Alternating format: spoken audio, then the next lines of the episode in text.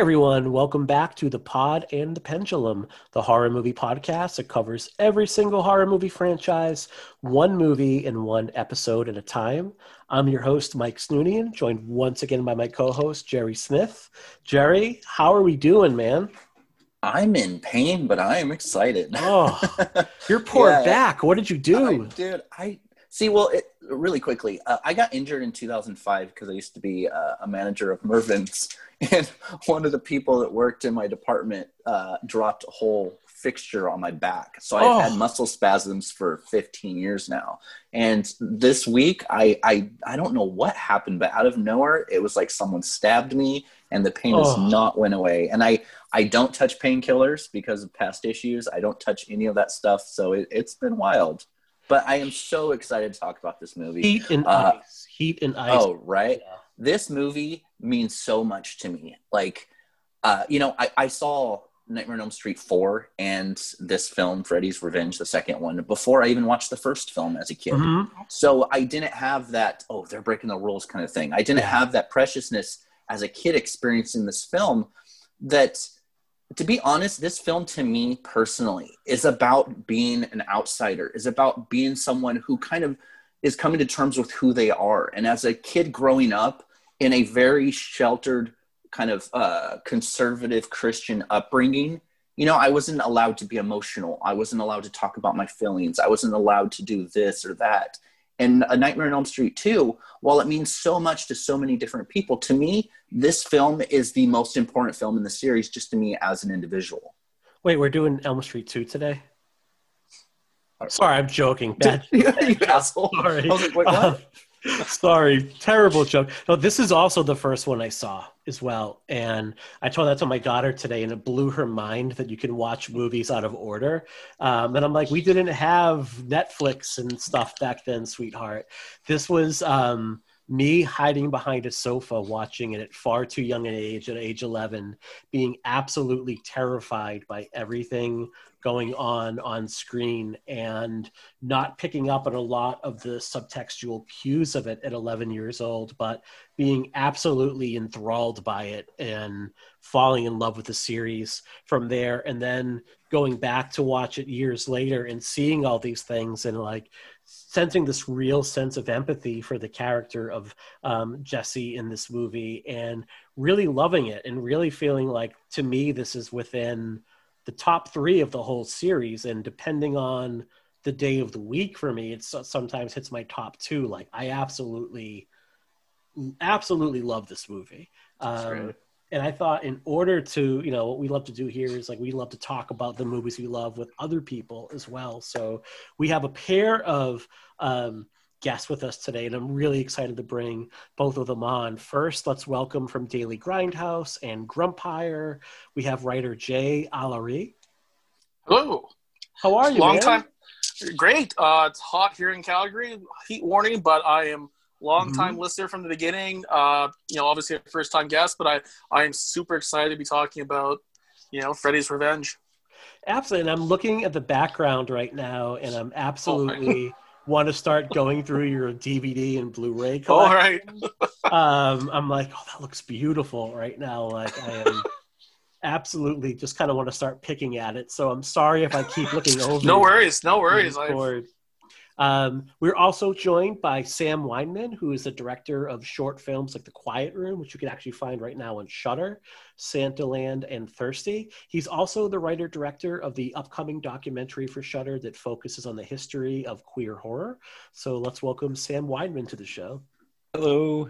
Thanks for having me. Thank you so much, man. Thank you so much for coming on. So, um, Jerry and I told a little bit of our history with the movie, and like for me, I always like to know first, like what it is about this particular entry that like speaks to you or really stands out and you know why like we want to come and talk about it on a sunday afternoon so whoever would like to go first feel free to jump right in Sure. I mean, I was born the year this came out, so uh, it was something that I came to later, right? Um, and as a as a queer, not yet out teen, I saw this and definitely identified with parts of it. And so you got to imagine it's like the early 2000s for me when I'm really I'm coming out and I'm being who I am, and then I'm also finding other people who share my love of horror movies. So we're watching this, and it's like, oh shit, this is gay you know and at a time when there wasn't a ton of gay content mm-hmm. this film felt like uh like a movie that was our secret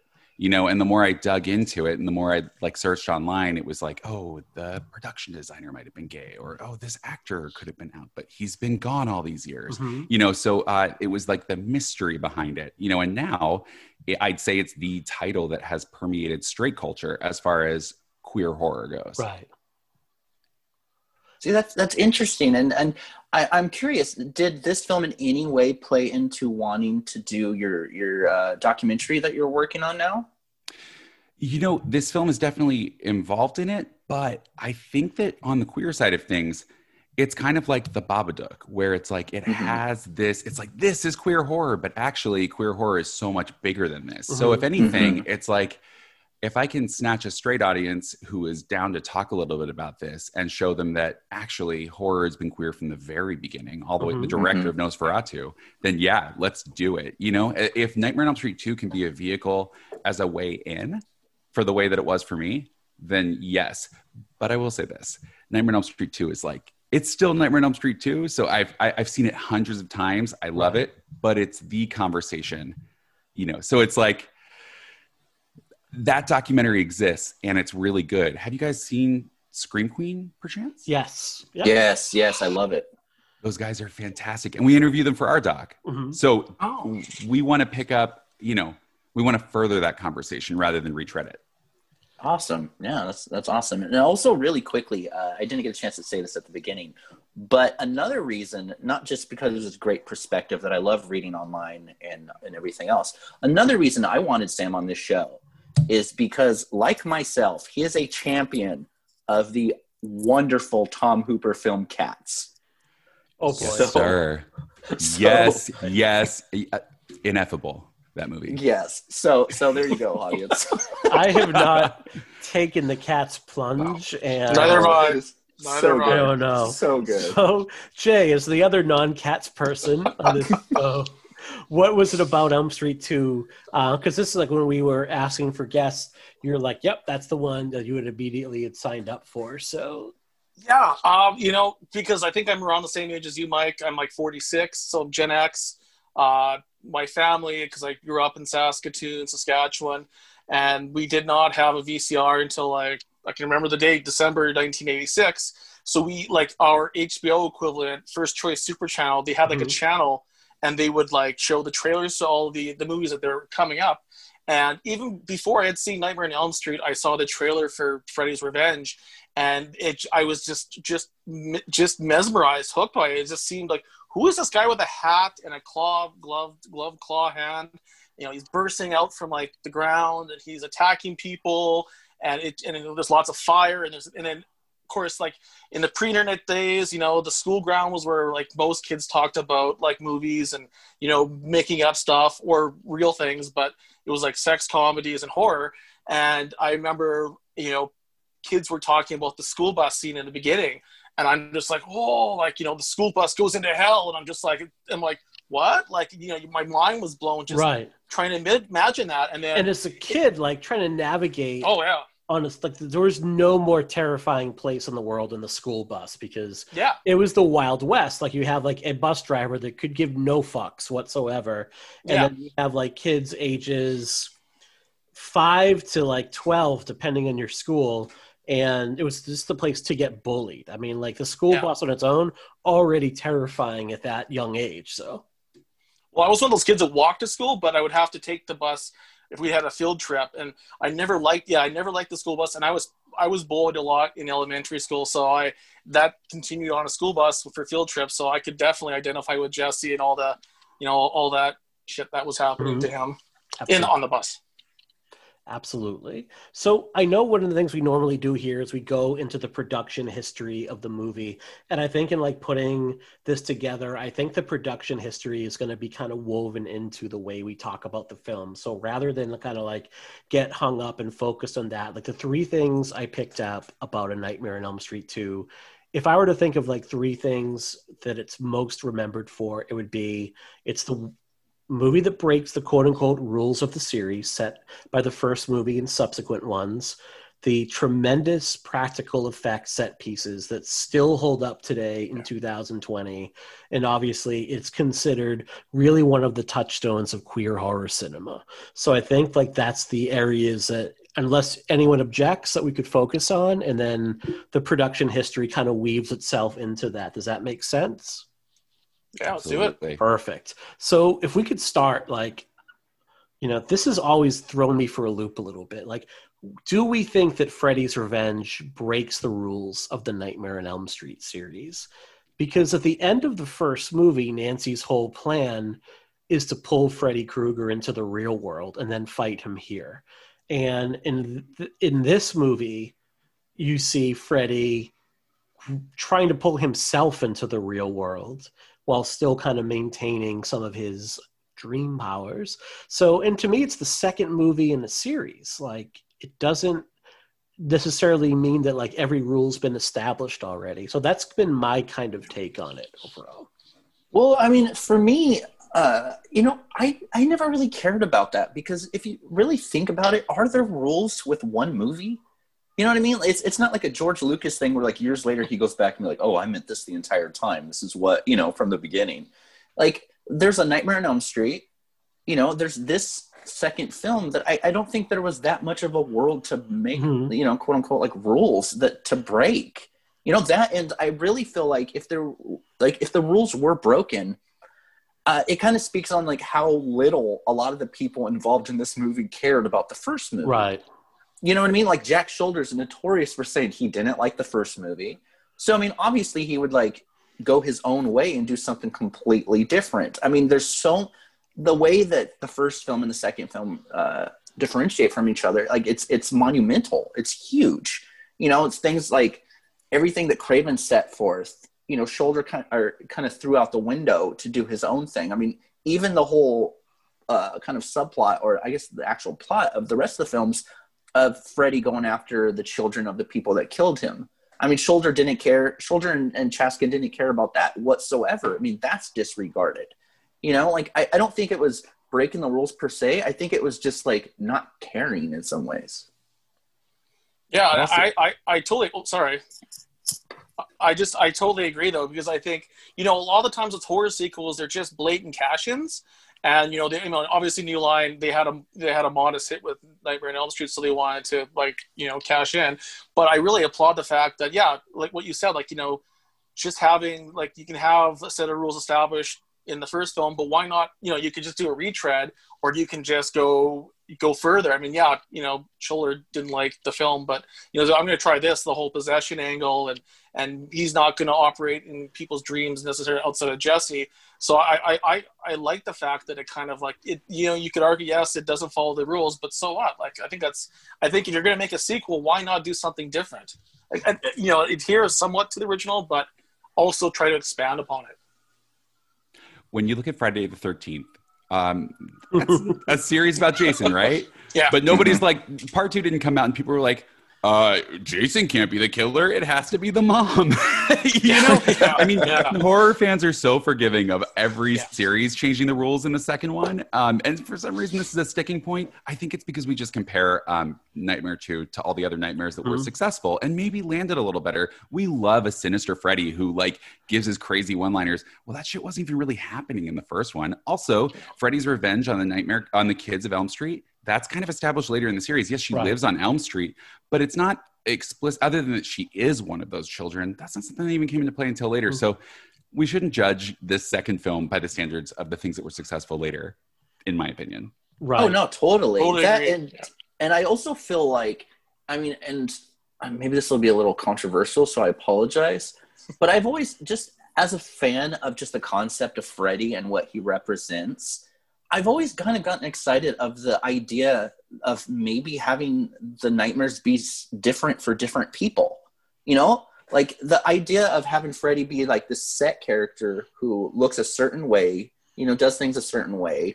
Like as much as I love the films, like I feel like maybe they would have hit even more with me had Freddy looked extremely different in every film and kind of represented himself very differently than like the previous one. And I feel like Freddy's Revenge does that.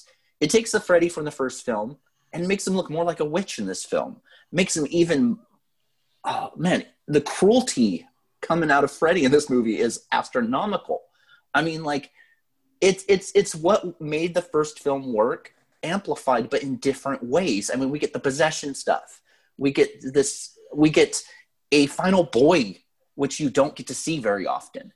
You know like as as a young kid i mean i've written about this so many times and i've talked about this on the show so many times so i apologize for being like a broken record. But as a childhood victim or survivor rather of sexual abuse you know i lived vicariously through the laurie strodes the sally hardestys you know all of that. Seeing jesse in this film as a kid was so huge for me finding solace in in a character that kind of looked like me you know that I, I identified in a lot of ways. Because i mean like so many other people my age or other ages i had my own freddy you know? I had my own freddy that was trying to you know take my childhood away. So i, I love the fact that this movie is so different from the first film. And i kind of wish that every other film in the series had also done their own thing as much as this film did Yeah, it's definitely not afraid to be its own thing. It's definitely that it, it instead of being a movie about nightmares becomes more of a possession movie. Um, it becomes a movie where Freddy in A Nightmare on Elm Street, Freddy is trying to kill Nancy and he's just unsuccessful time and time again because Nancy is awesome.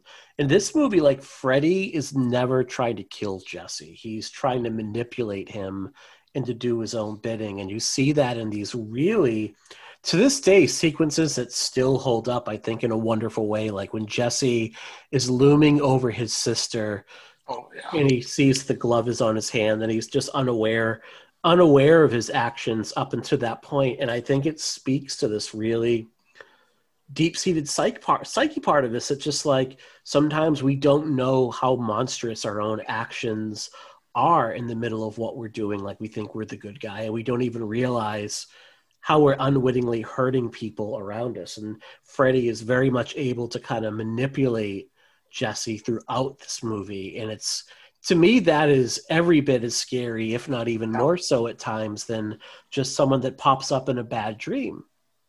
So and you do get the traditional nightmare sequences, like you get the opening scene on the bus. You get like Jesse waking up and finding like these objects in his rooms have like melted. Um, but you know, it is it's crazy you know some of the stuff you see like some of the and we'll talk about the effects in a little bit but um the as far as like one of the major themes like this movie is so much about repressing who you are and how when you repress your true self and your own identity and don't live your own truth that this person that emerges in its place is can be really monstrous because it's not authentic.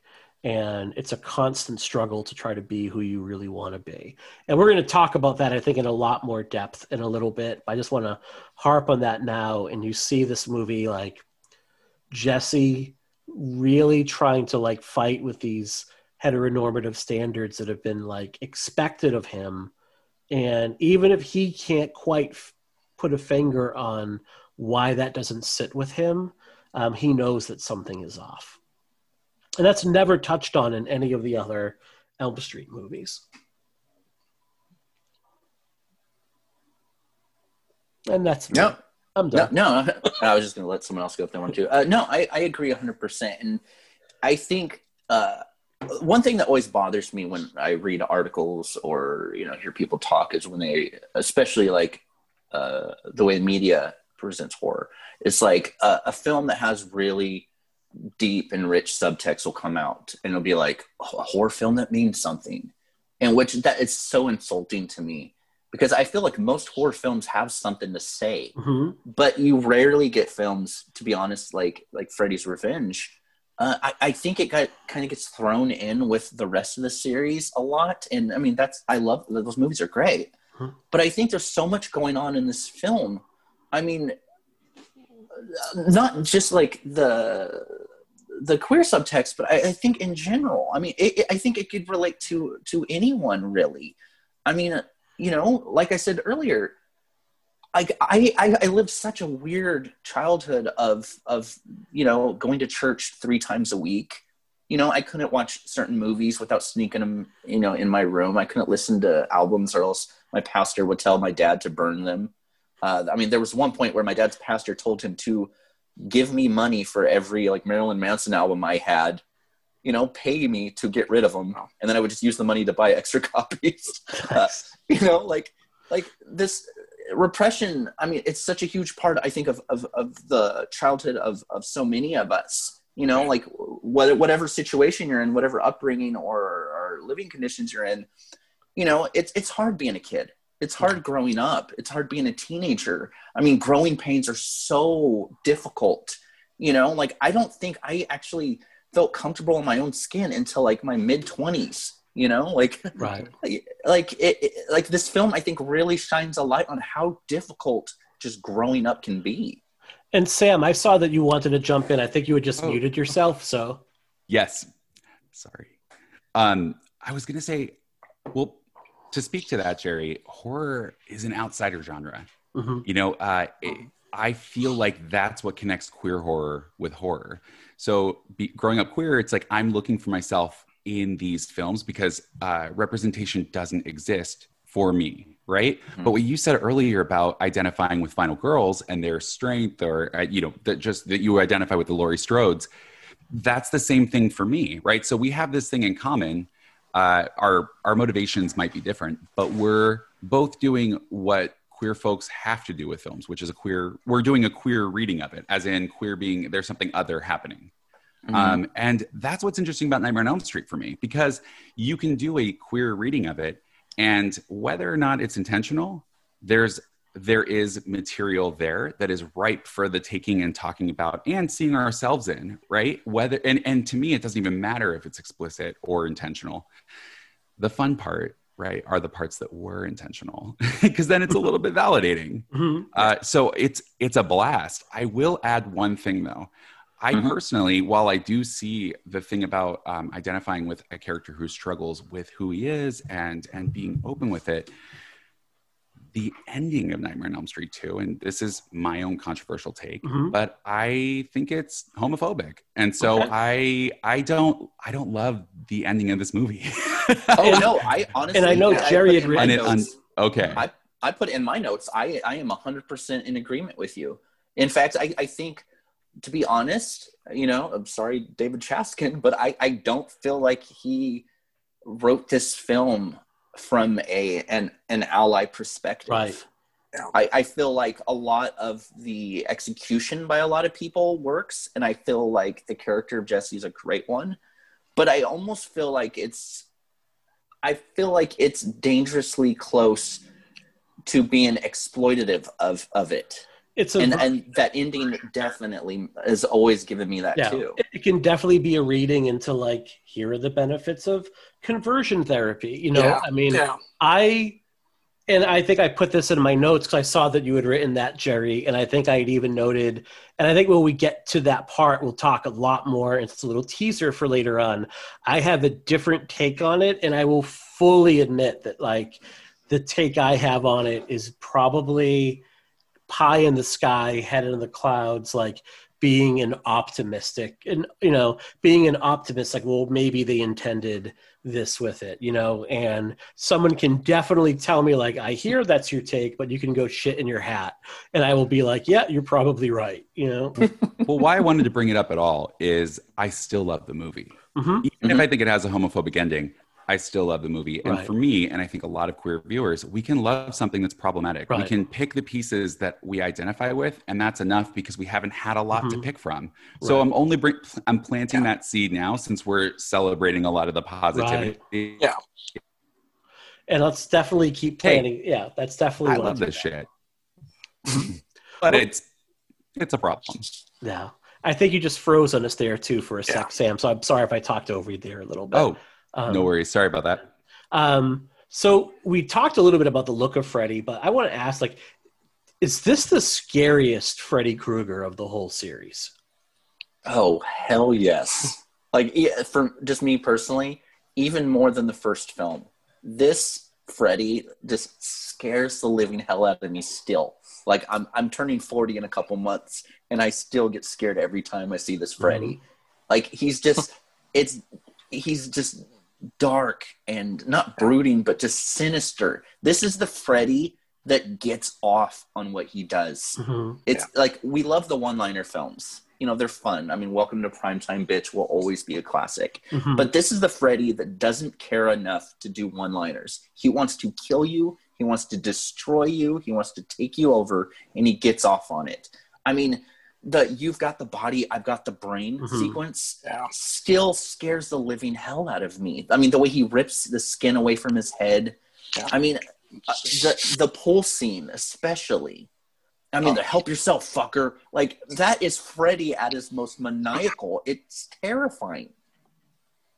I'm just surprised he let that guy go on. It's like, hey, it's okay, dude. Like, well, Mhm. just tell us. I'm surprised he let him go on that long before he uh, had his uh, phrase.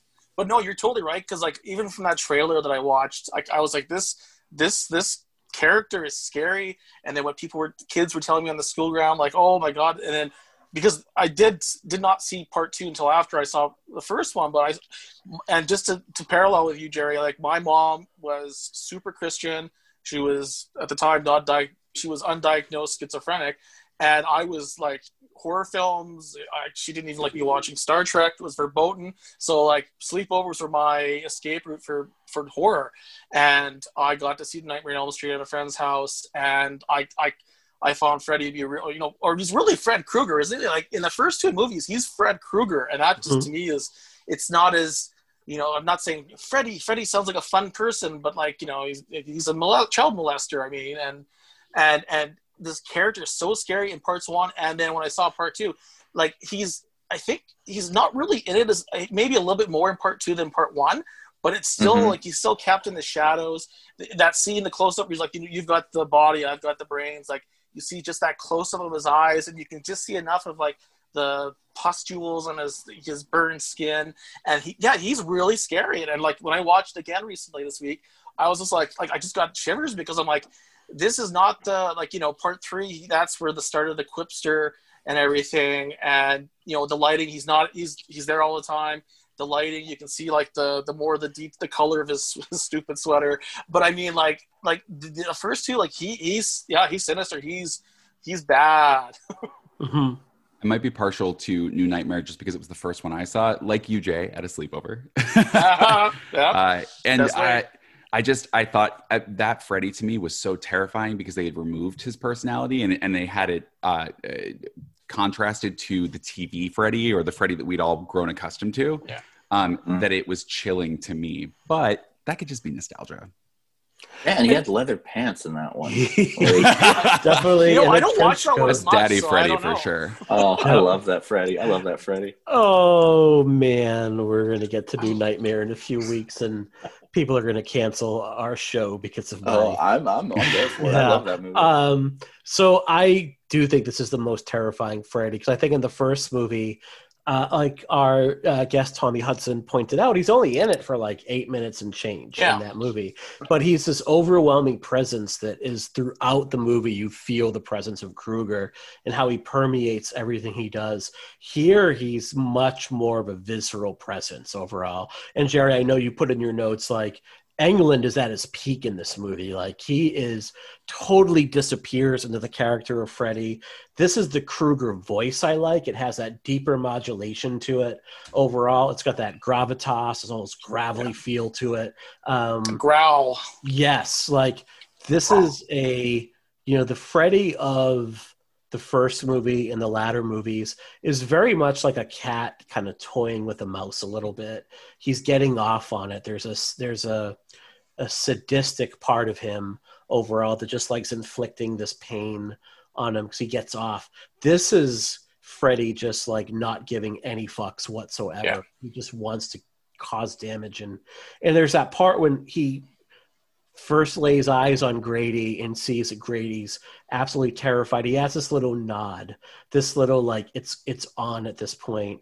Jay, you had spoken about how like I can't believe he let the character even give that little speech like it's going to be okay we're here to help you like freddy at that point had for the first time in the series really shown some emotional vulnerability and i think that's what makes the pool party scene so chilling is because he had just admitted to loving another person and not on his own volition and how Mhm. like disgusted that made him feel of himself and how unsure that made him feel of itself what you see in that sequence is like if you corner a feral dog that dog will lash out at you Yeah. That's why i think the pool sequence like still stands out it's so good I also Oh, think no, that the the the scene where the guy's kind of trying to reason with Freddy, I, I the read that I get from that, that the reason that Freddy lets him do that is an is just to showcase how fucking evil and how much power he Mhm. has. He's Yeah, gonna give this person he's gonna give this person the false the false uh, you know like safety of thinking he's about to reason with this Mhm. person, knowing that he's gonna slash the fuck out of him in half a second you know like like i said he's he's getting off on on on like killing these people. He's getting off on power over these people you know and and i've always had that read of it like he knows that he's going to do it. You know he's doing it he's letting this guy say this stuff because it's going to be that much more of a personal payoff to kill him after he begged basically for him not to. Hmm God, freddy's an asshole. Freddy's definitely you know definitely no, an it's- asshole. Yeah, like I mean, all you have to do is contrast Fred, Freddy in part two here, and then in Fred, to, to the character in Freddy's Dead, where you know I'm playing with power now, I'm playing with power, whatever stupid shit he says. But I mean, like just like he's you can't he's not scary in that movie, but Mhm. here he's just like this visceral presence. I mean, this is one of the few times I think he makes his presence known to a large group of people, not just Right. you know some of the kids of Elm Street. And like, yeah, he's almost like ele- elemental Mhm. and scary. No, totally. Uh, I also think, I mean, maybe this is jumping the gun a little bit, but I think when talking about Freddy's Revenge, I, I think Mark Patton's performance gets kind of thrown under the bus at Mhm. times. And the, I mean, I've always thought this, but I mean, I especially felt this when rewatching the film this morning. I love Mark Patton's performance in Yes. this film, especially the scene like right around the pool, the, the pool area when he Let- runs in. Oh, what's that? Go ahead nope don't finish that thought my bad when Mark Patton comes in after the whole Grady death, his performance when he's telling uh, when he's telling her about what happened and he's blaming himself and all this stuff, people see that as overacting. People see that see that as bad acting. I see that as authenticity. You know, when I'm losing my shit and I'm going through like just mental health breaks because it's quite regularly for me, I'm not super composed. You know, my voice is cracking. I'm all over the Yeah. place. I'm hiding under a fucking table at times. Yeah. You know what I mean? And I think the way Mark Patton played Jesse, it's so authentic to what it feels like to feel like you're losing your mind, not knowing what you're doing. There's vulnerability in his performance. And I, I think that honestly, I think it's one of the best performances in the entire series.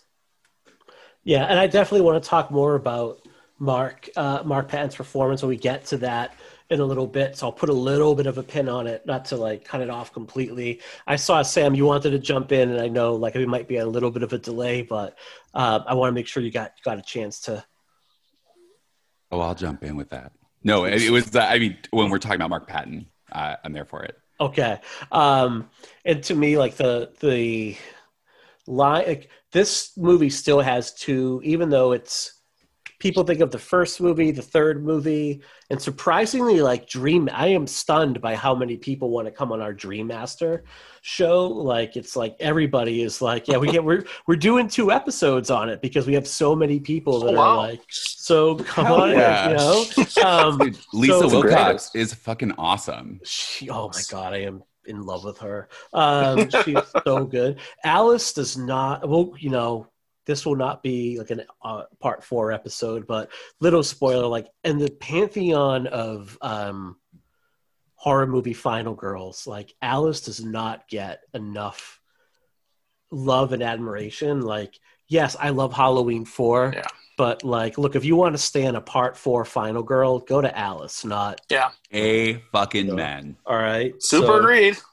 Jerry got very quiet. Jerry's like, fuck Oh, off. I, am pulling out a knife. um, but to me, like this is the movie, like Freddy, even though they're not and they're not comedic one-liners, like the you've Yeah. got the body, I've got the brains. Like that's not played for comedy. That's played to give you nightmares for weeks. Mhm. Um, and this It's like also played for Will Smith to use it in a song. Which what the hell?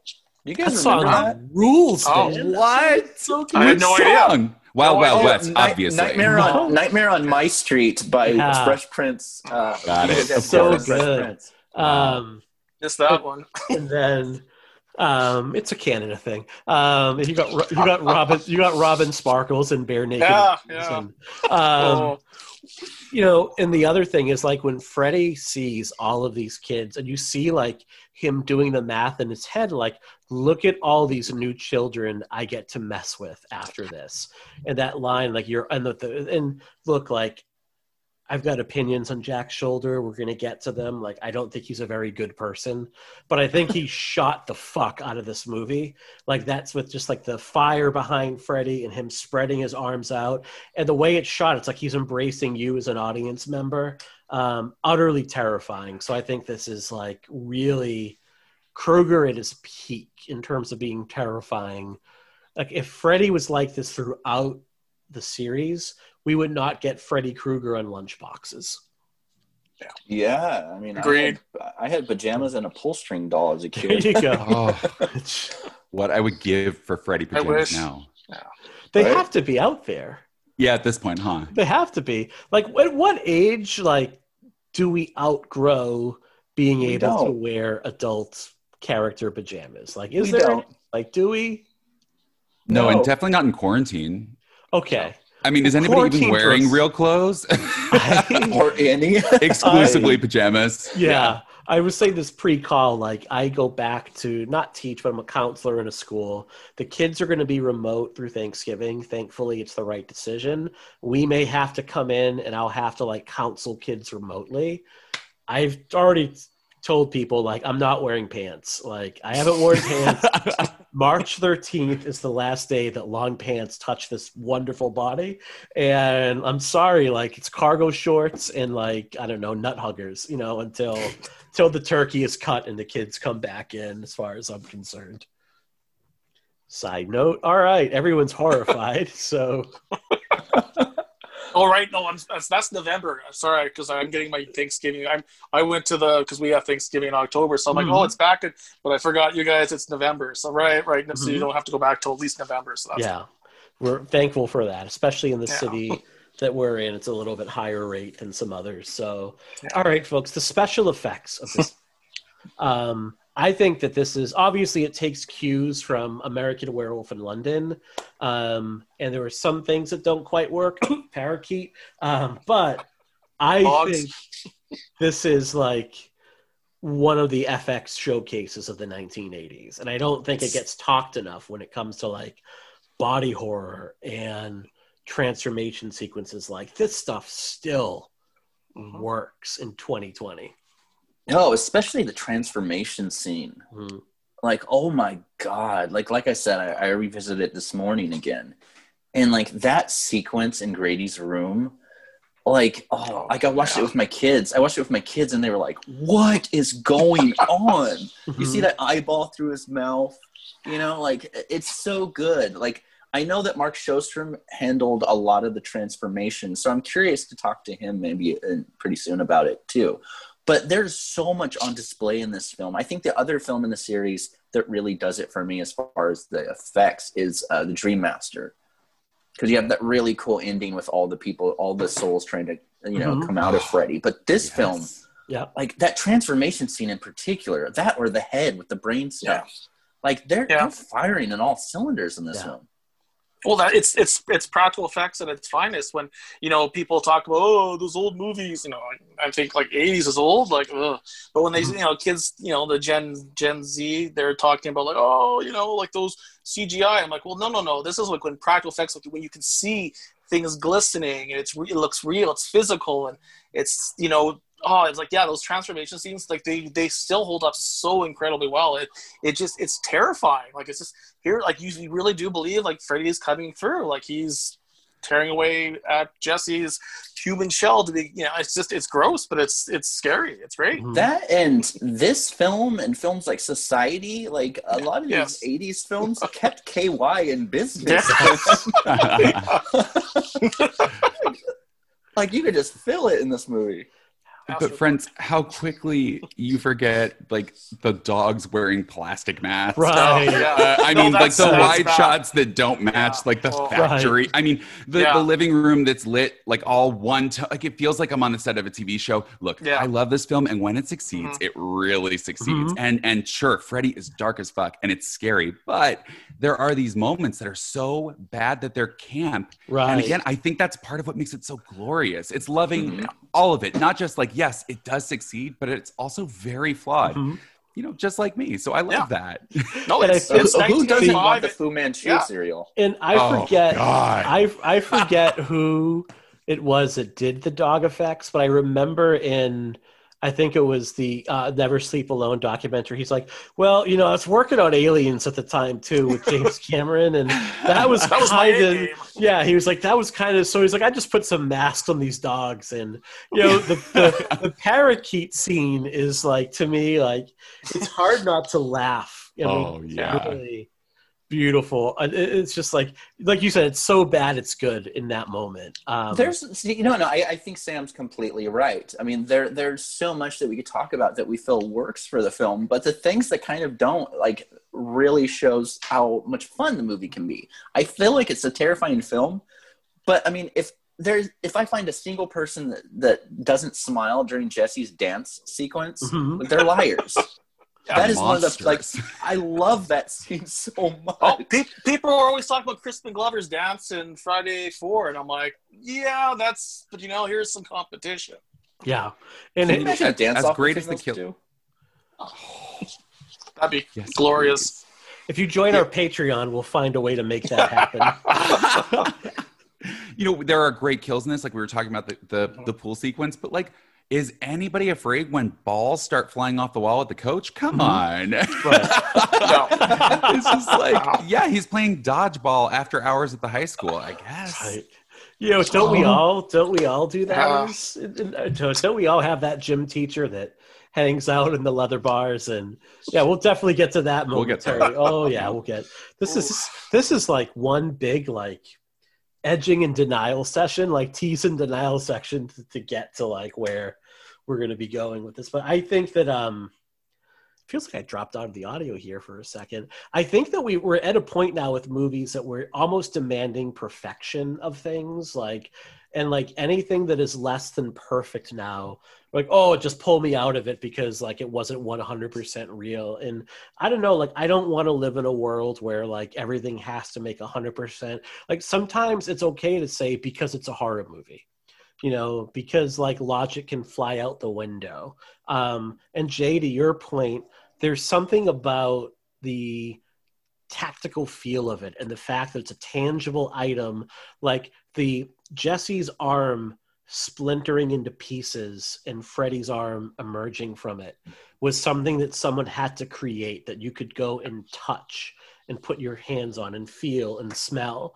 Um, Freddy's head emerged similar to the first movie, except instead of popping out of a wall, is now popping out of somebody's chest and then having the blade slice vertically across so he can come out in this really perverted fucking thing of birth at that point and him emerging from it. Like that's something that someone had to physically make and figure out how to do. I said this with uh, jay blake our guest last week. We were talking about the special effects tapes that he, he and I used to watch and how it got us more into horror movies, how that's a lost art now because it's not interesting to like do a behind the scenes thing with like, here's a team of four guys behind a computer. A computer, yeah. work, You know? No, and, and that's I think that's true because like I have to think too, like with with physical effects, like that has to only help the actors' performances because you know nowadays they you know like the Marvel movies and whatever, it's all blue green screens. It's Mhm. like okay, pretend okay that stick over there, that's Thanos or whatever, Yeah. or some giant ship, and like act surprised, but like so you can't, you don't really see any, anything. So, Mhm. but when you know, but you have practical effect on set. I mean, that that's got to help. Right. It's like because the actor can see it. It's like okay, I, I have to react to that, Mhm. and it's working. And even though you can probably see technicians in the background, it's like you're you know you're buying into that. You're in the moment. So to me, like that can only help the film. Absolutely. That and those were heroes to me growing up just as much as like you know any A list actors were. You know, growing up, you know, Greg Nicotero or the whole KNB crew. You know, uh, Mark Shostrom, uh, Steve Johnson. Like these were the people that I wanted to be like growing up. You know, I didn't give a fuck about Tom Cruise.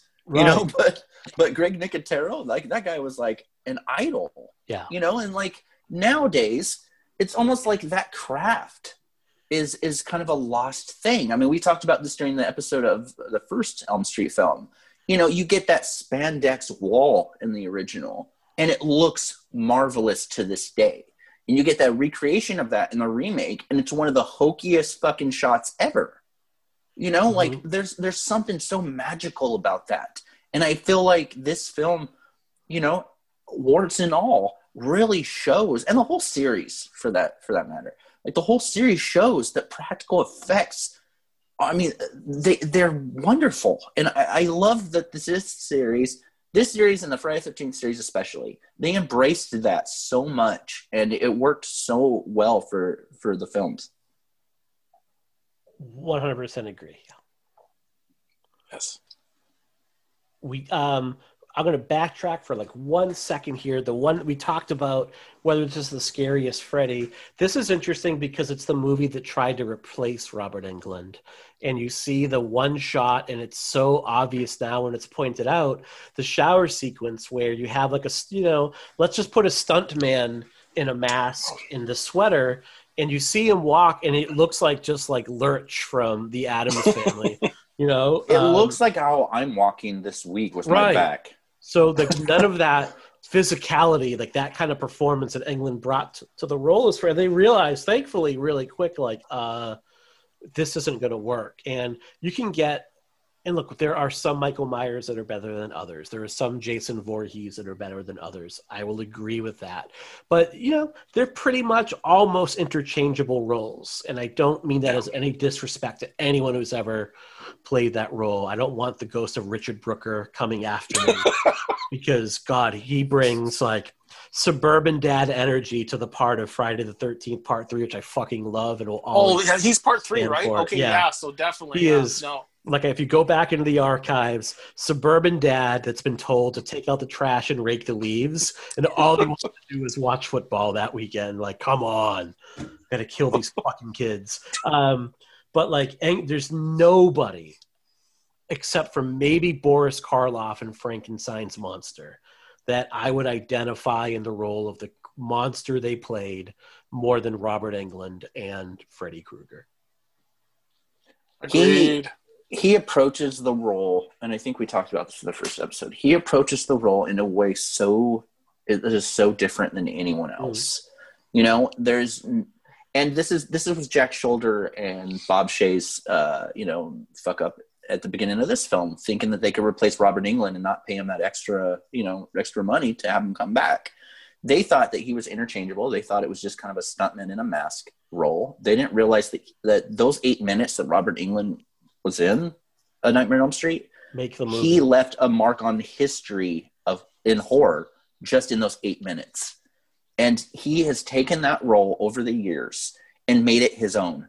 100% that is a Robert Englund character. And, you know, and anytime they've tried to stray, I mean, you know, no offense to Jackie Earle Haley. I love him in so many movies. I mean, Little Children is one of my favorite films of all time.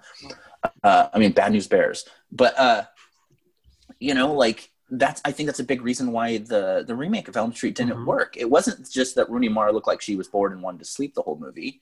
You know, it, it wasn't the the weird tone for me.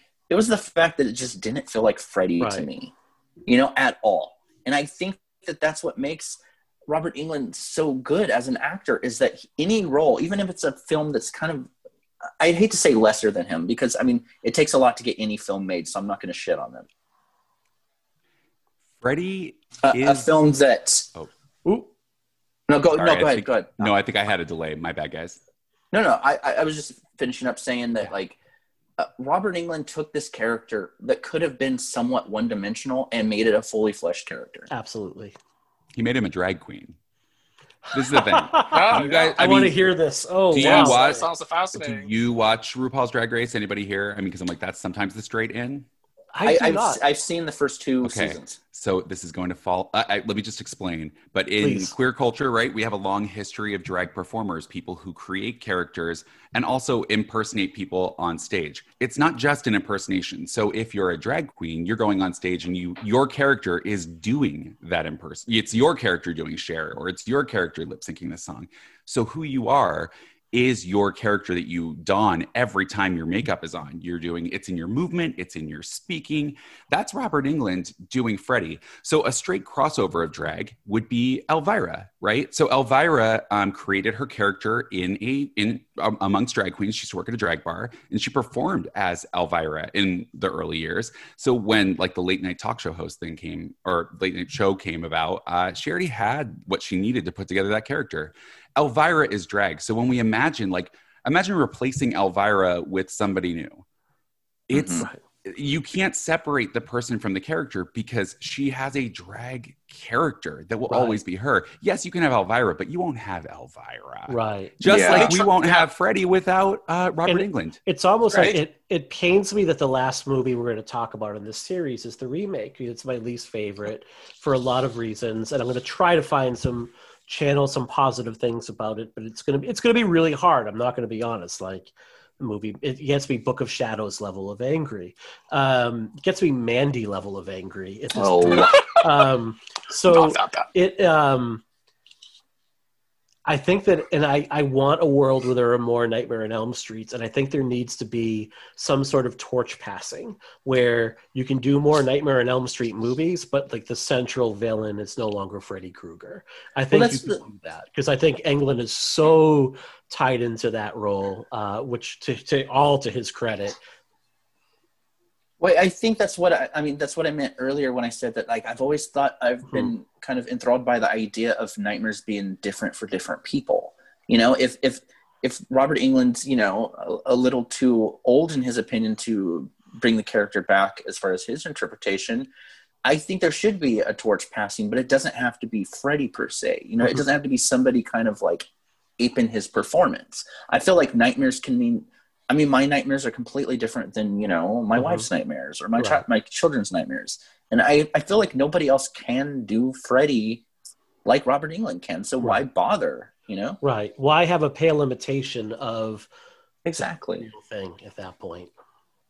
Um, all right, so now we're going to dive into what I think, like when when we when this movie is discussed, when it's talked about, it's earned a reputation over the years as quote unquote like the gayest horror movie of all time overall. Um, and I'm not sure if hundred percent true, but it's definitely up there. And I think Sam, we were talking off air, you know how like and it's the gateway. It's like for a lot of people that aren't familiar with queer horror, it's the first movie that they kind of look at and then it becomes like a diving off point overall.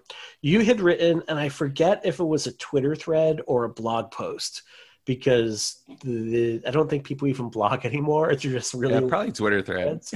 um, how you're in how like horror has always been queer from the earliest days like one of the greatest early horror movies of all time frankenstein and the bride of frankenstein were helmed by james whale like a gay director in hollywood and i don't know how you don't watch bride of frankenstein as a modern audience and not see the queer themes that are run throughout it like you can't miss them like they're like it's like before we recorded this i went to my wife and i'm like man my I'm really stinky today here and chased her around with like some really bad body funk.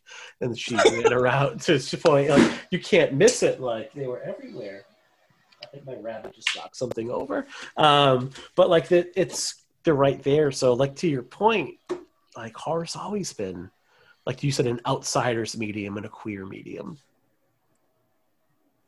Yeah, well, and you know it's interesting because I, I spoke about that because there's been a lot of conversation about queer people and queer representation in horror and and what and what we do with our problematic faves like how do we embrace something mm-hmm. that uh, that isn't perfect you know um, but what's interesting about horror as a genre is that its greatest entries were helmed by queer people you know i mean it's it's it like like you said bride of frankenstein frankenstein it's uh yeah, it's yeah. Nosferatu with F.W. Murnau. It's uh, Scream, and I know he did last summer, and all you know, ev- all the works of Kevin Williamson. It's mm-hmm. Hellraiser. It, it just doesn't stop. It's all of the. It's you know, uh, Don Mancini with the Chuckies. It's mm-hmm. Bryan Fuller with Hannibal. We have such great living queer creators who uh, who are responsible for this. So yeah, if there's some hidden messages in there that y'all missed, sure, I believe it. You know, but also there's some stuff that uh, that's pretty straightforward. That mm-hmm. that like you're saying about Nightmare on Elm Street 2, you can't miss it.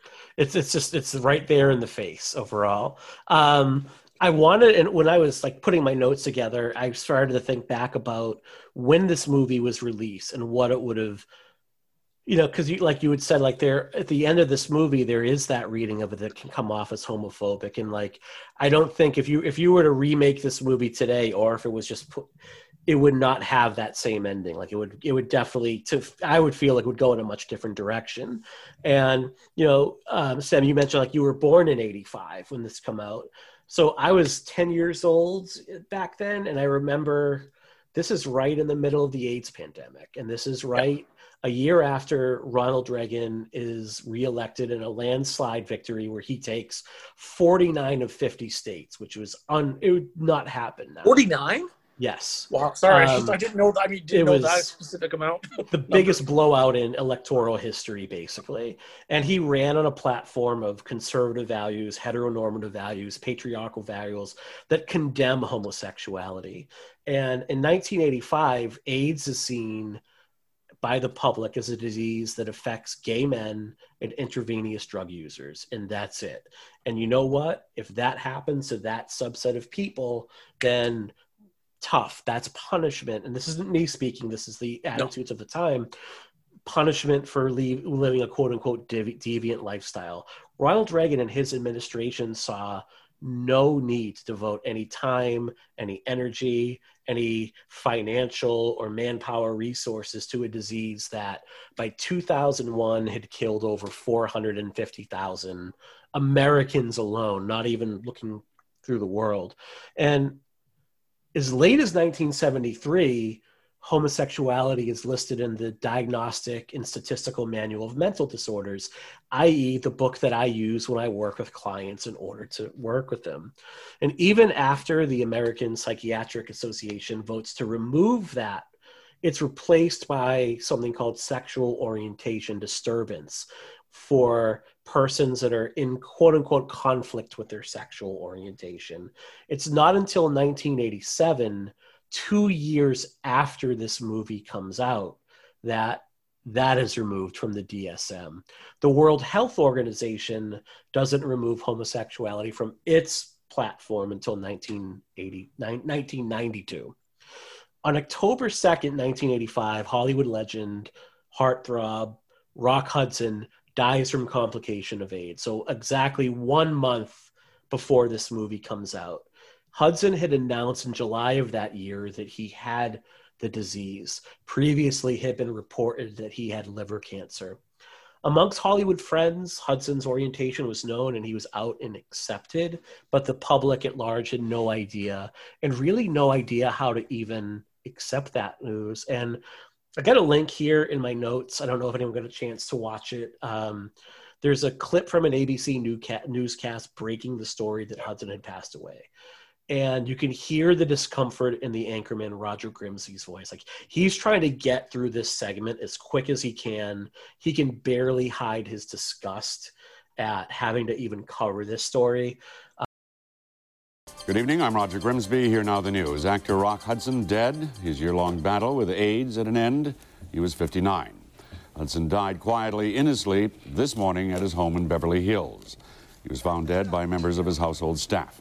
It was just this past July that the word came out that he had something drastically wrong with him.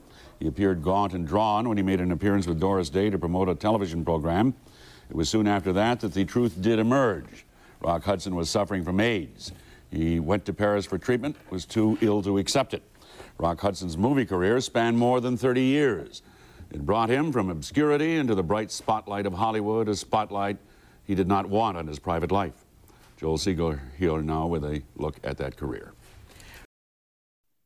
And I know, like Doris Day, who had been a longtime friend of Hudson, had gone on and basically made sure that Hudson didn't die in vain and really advocated for queer rights, for AIDS research. Um, and it was one of the turning points in how the disease was seen. But it's really not until Magic Johnson is diagnosed uh, and publicly announces that he has tested positive for HIV that public perception begins to shift a little bit.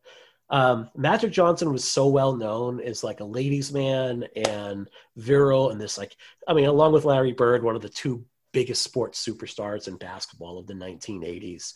Um, the punk band Fugazi, yeah. who is not known for like being into sports, they release a song that obliquely references because all of their lyrics are fucking oblique. Um, they reference Johnson. It's on the album In on the Kill Taker. It's called 23 Beats Off. 23 being a reference to Michael Jordan's uniform number, and Beats Off being you can kind of figure it out.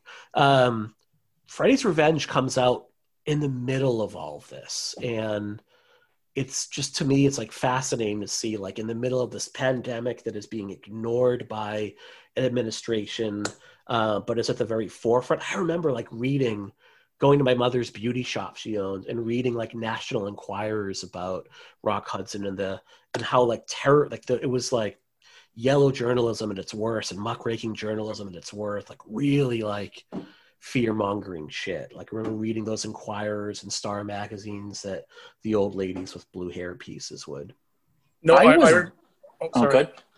No, I just my, my, my grandma was like such a Rock Hudson. Like she had such a big crush on him, and like I remember when you know he was announced that you know he had had AIDS, not like you know not the previously reported uh, liver cancer, and my my grandma was like, you know, she she she's like, so you mean to tell me he's, and then she used the other F word, and even as a kid, I was like, yeah. yeah. And and so like so I remember like people like even you know my neighborhood were just like what like people were just shocked like and like stunned. And I'm like, and I was just like, who, who cares? Like what? Like mm-hmm. you know, but but no, it was it was really because nobody nobody famous had you know it was like oh you know and even then yeah Doris Day helped do that, but it wasn't really right though. It wasn't until Magic Johnson, someone who was like a famous heterosexual athlete, that would people were like, oh, so you mm-hmm. mean, you know, because I remember as kids, some kids would say, oh, don't sit on a toilet seat because you'll get AIDS. You know, just mm-hmm. those stupid, ignorant, childish things. Always, right. some adults believe that too at the time, but it's like,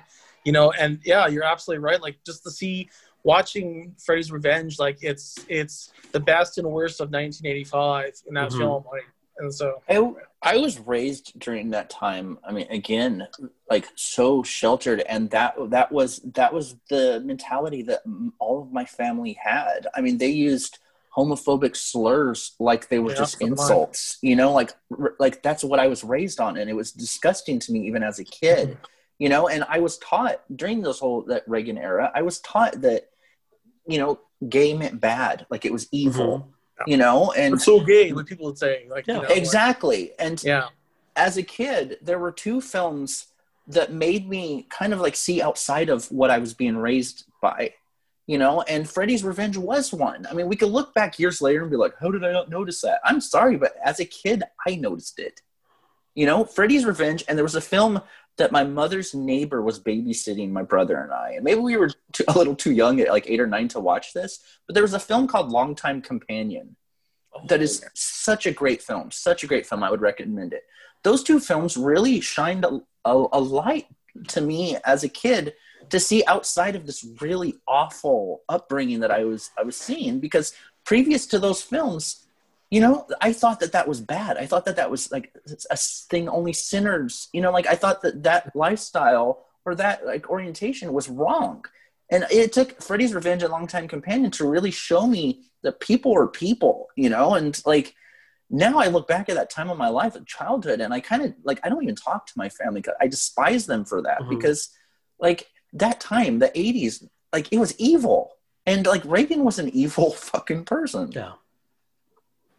I think what is challenging for a uh, what can be challenging for kind of a modern audience to understand about the 1980s uh, and what it was like to be uh, especially to be a gay man at the time is that uh, everybody's friends died yeah. so because it was socially unacceptable to be queer and in most places a lot of people went to cities and if you were in a city and i mean even outside of a city obviously this was widespread but you know uh, gay men spent their weekends for years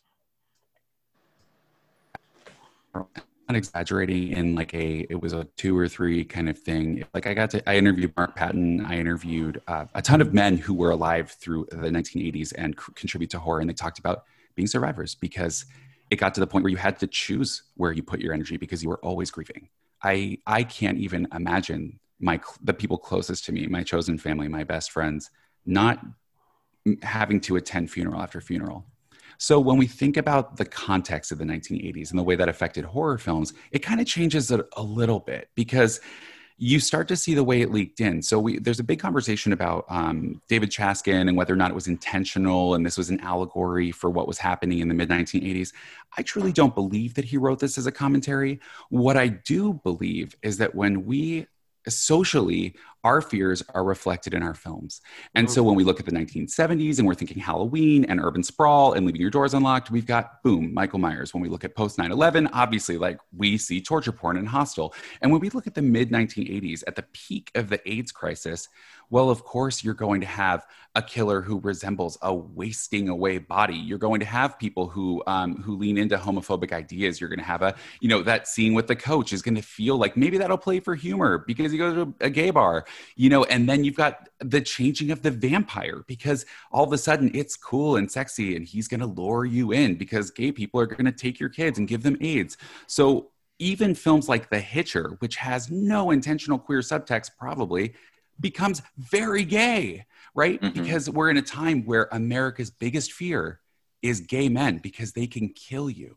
Sex equals death. Mm-hmm. And we see that all across the slashers in the 1980s. So yes, I, I, see those things explicitly in Nightmare on Elm Street too. But I just wanted to add that that extra social context, which if America's boogeyman is AIDS, you can't. It doesn't matter if it's intentional or not. You're going to see it. Right. No, absolutely. I 100% agree with that. Like you would just put it like, I have a lot of, because I'm a little bit older, like a lot of gay and queer friends like talk about that time and talk about how many people they had to bury. And I know for me, it hit home when Freddie Mercury died. I remember like listening to the radio and hearing that he had passed away. It was right after the, um, I want to say it was the Innuendo album came out. I probably have that wrong. Um, but that album was really like him like knowing the end is near and reflecting on his life and his triumphs and i remember like when it was announced like freddie mercury had passed away from complications from aids just like sitting in my room and bawling because i loved queen so fucking much and just like how much that death like like when Prince passed away and David Bowie passed away in 2016. Has it been that long? Or yeah, I think it's been that long. Yeah. Um, 2016 was like the worst year in record until 2020 said "Hold my beer," um, and just like for me, like Freddie Mercury passing away that year, like how much that hit me, even as like a straight person, because I like to, felt like an outsider. You know, so often the weird punk rock kid that was picked on a lot. And I thought that Queen's music spoke to that. Like, hey, look, you can be a little bit weird and a little bit on the outside and still be pretty fucking awesome. So to add to, you know, for me as somebody who is, you know, was born when this movie came out, mm-hmm. I, you know, we had video rentals. This is where we found ourselves. Mm-hmm. And I didn't have this is why the documentary I'm making, the Shudder one is so important to who I am. I didn't have a generation like this. AIDS wiped out an entire generation of gay men. Mm-hmm. So where you all have people to look to, you turn on the TV and you see examples of how to build families, how to be an adult, Mhm. how to how to emotionally, how to hit on a girl, how to go, Right. you know what I mean? Like your first date. Imagine not having any of that, any of it. You know, so we get all of what we get through our media, and an entire generation of artists is dead. So I'm not trying to like bring a downer here, but it's it. The reality is True. there is But no it's important to talk about. Yeah, exactly. why I gravitated towards horror is it taught me how to be a man. I mean, Mhm. because my queer creators who did survive embedded their stories in these films. So they became instructional. This is how to survive. And I think that what's interesting when we look at Mark Patton, and this is to tie it back to his performance, Mark Patton was cast at a time when feminine men could be leading men. So Yeah. he was, when you look at the early 1980s and David Bowie and kind of gender bendy stuff, you get a lot of dudes who are, you know, they're, yeah, a little bit feminine. They're embracing whatever. And it affected horror. But suddenly there's a turn. The difference in 1985 is, or the difference when Reagan gets elected, and as you talked about, you described the the moral change. There was a push towards explicit. Oh, my internet. Sorry. Uh, can you guys all hear me? Okay. I can hear you now. There Okay. was about a couple seconds we lost. Yeah. But Okay. Um, when Reagan was elected, there was a push towards explicit, like uh, hyper masculinity that Mhm. changed everything. That's when we get our action stars and we get Yeah. all like our super muscly dudes. And the leading man changed. But Mark Patton was cast when the leading man was still something else. So what we have that's interesting about Nightmare on Elm Street 2 is a, a leading man from a past time, just just a beat difference, and a world that is now rejecting femininity because of AIDS, because we don't want to have anything to do with it. Gay men are going into the closet, people are appearing more masculine, and there's that push to hide who you are. He was out there screaming and emoting and being quote feminine, giving this great performance, but it, it I I think my last part of this point, and thank you for bearing with me, but it's that Nightmare on Elm Street 2 was the most successful horror movie of 1985. Mhm. We talk about it like it was a flop, but that's revisionist history. right. It's that later we looked at it and we're like, that's a feminine final girl. This guy screams, sounds like a woman. This is gay. This is the gay one. When it happened, it was fucking huge. right. It, It made movie- more money than the first one. And Yeah. yeah, part it of did. Yeah, absolutely. Part of it is like the first one is so good. Like Elm Street 4 makes more than Elm Street 3, partially on the back of Elm Street 3 being Yes. so revered. But if people didn't like, and it's interesting, it came out November 1st, like the way to get the Halloween season. Um, it's still like massively successful to your to your point. Um, I thought about this. I try to put myself in the mindset of being because I saw this when I was 11 years old when it was on HBO. Um, but if I was like a 15 to like 20 year old boy, that would be the target audience for this movie when it first came out. And I thought about like how Jesse's character is introduced to the audience. Queerness aside, he never had a chance. Within the first 10 minutes of this movie, Yeah. You introduce him in this dream sequence where his hair is plastered down, his shirt is buttoned all the way up. He's like, and I'm doing it here on the camera, like I'm hunching my shoulders in. He's making himself as small as possible. And then you get, like you said, the scream, you know, where like, and you see, you don't see him wake up. You see the family's reaction to it, and everyone's reaction is like, oh, this shit again. And it's this really like high pitched wailing scream. The next thing you see happen to him is he gets like doinked on the head with a softball when he's like playing in gym class. And then he gets pantsed. If I'm 16, 17, 18, 19 years old in 1985, and I watch Jesse during the first 10 minutes of this movie, I'm writing him off. Like I'm I'm not empathizing with him. Like it has zero to do with Mark Patton's performance. It has zero to do with the sexuality of the film. It's just like who is this dork? Right? See, That's really what it is. for me, like I was that kid growing up. Like But would you have called yourself that at like 17? no, honest, no, honestly, I, I would have, and I'm not arguing with you. I, I, I totally, you know, understand. Oh, I'll argue. mean, but I'll argue.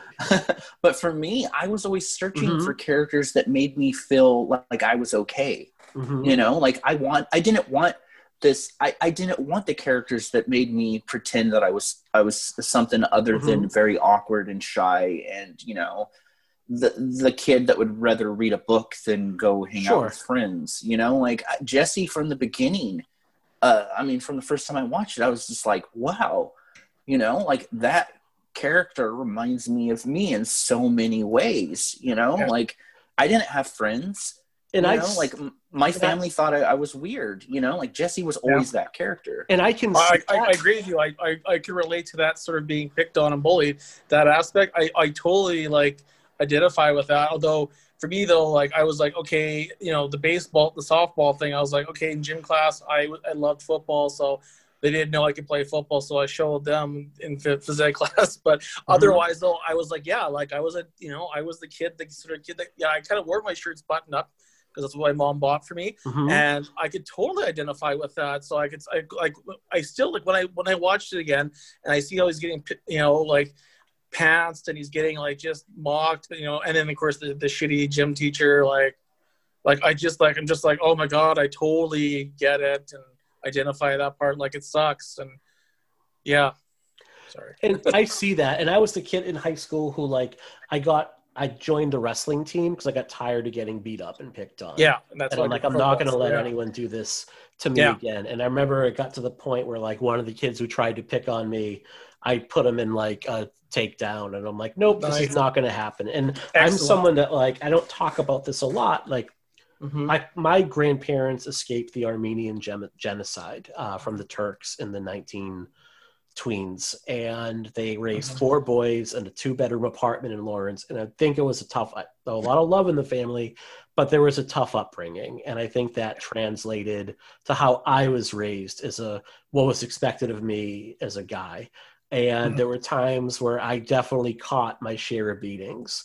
Um, that stopped when I got on varsity wrestling and I made it known it was not going to happen again. Um, no one ever laid a hand on me again in the house after that. That's Uh, awesome. So, you know, and I say that like knowing that like that I don't even blame him. I know that like Mhm. that's how he was raised and really like like my mo- uh, my relatives have all joked like across like the whole family like Jesus the way we raised our kids in like 1980 we'd all be in prison in 2000 you know Speaking and everything, um, yeah um so different time but you know i just I, I hear what you're saying jerry i don't know if there were enough of us to make this the number one horror movie of 1985 that would be overly sympathetic does that make sense like do you kind of No, totally. No, I, Yeah, I, I, yeah. I know what you mean. Yeah, for sure. I So- would really like to speak to Mhm. one thing before Okay. we move on from it, but Sure. only because you had mentioned like separating the sexuality and all of that from it. Mhm. Jesse didn't have a chance to succeed because he was, uh, because of the way he was presented. That's actually exactly what I'm talking about. Mhm. If Jesse had been a woman, right, she would be a, a prototypical final girl. Jesse Mm-hmm. as a girl would have been Carrie, would have been even Laurie Strode Thank you, was yes. nerdy, Mhm. carrying books, right? She's she's the virgin. They're making fun of her. So what happened is Jesse's presented the way that we've always presented final Mhm. girls, but as a final boy. But socially, we don't accept men to show Yeah. weakness, to emote, Mhm. and, to, and and we consider that feminized. So what I'm saying is, whether he's gay or not, he's seen as quote gay because Sure. we can't separate mis- Yeah. separate misogyny from homophobia because Yeah. homophobia is really just a hatred of women, right? And Mhm. feminine characters and aspects in men. So all I'm saying is socially, we couldn't access Jesse, even if okay, say there was it wasn't even intentionally gay. What happened is he is a Seen. woman essentially, or he's not a strong. When we do have final boys, they have to be like the guy in Hostel. Mhm.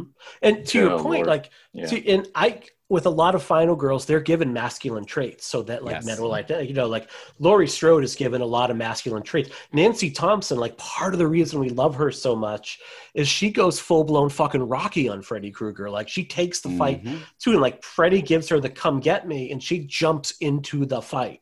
Um, so our final girls are often given like what we consider traditionally masculine traits. Uh, and look, I'm okay if no one. I'm not going to reference like men, women, and chainsaws again because like everyone has done it, and I don't read it enough to like accurately quote it. but there's a reason why that book is so revered. Is because like Carol Clover hits on the point, like we like our final girls because they act like men. Um, so I agree with you, and maybe I'm phrasing my thoughts on Jesse trying to remove i'm maybe trying to remove subtext that really can't be removed or disassociated from the character. That's just me trying to do that because i have the privilege to do so. And maybe i got to recognize that i have the privilege to do that a little bit.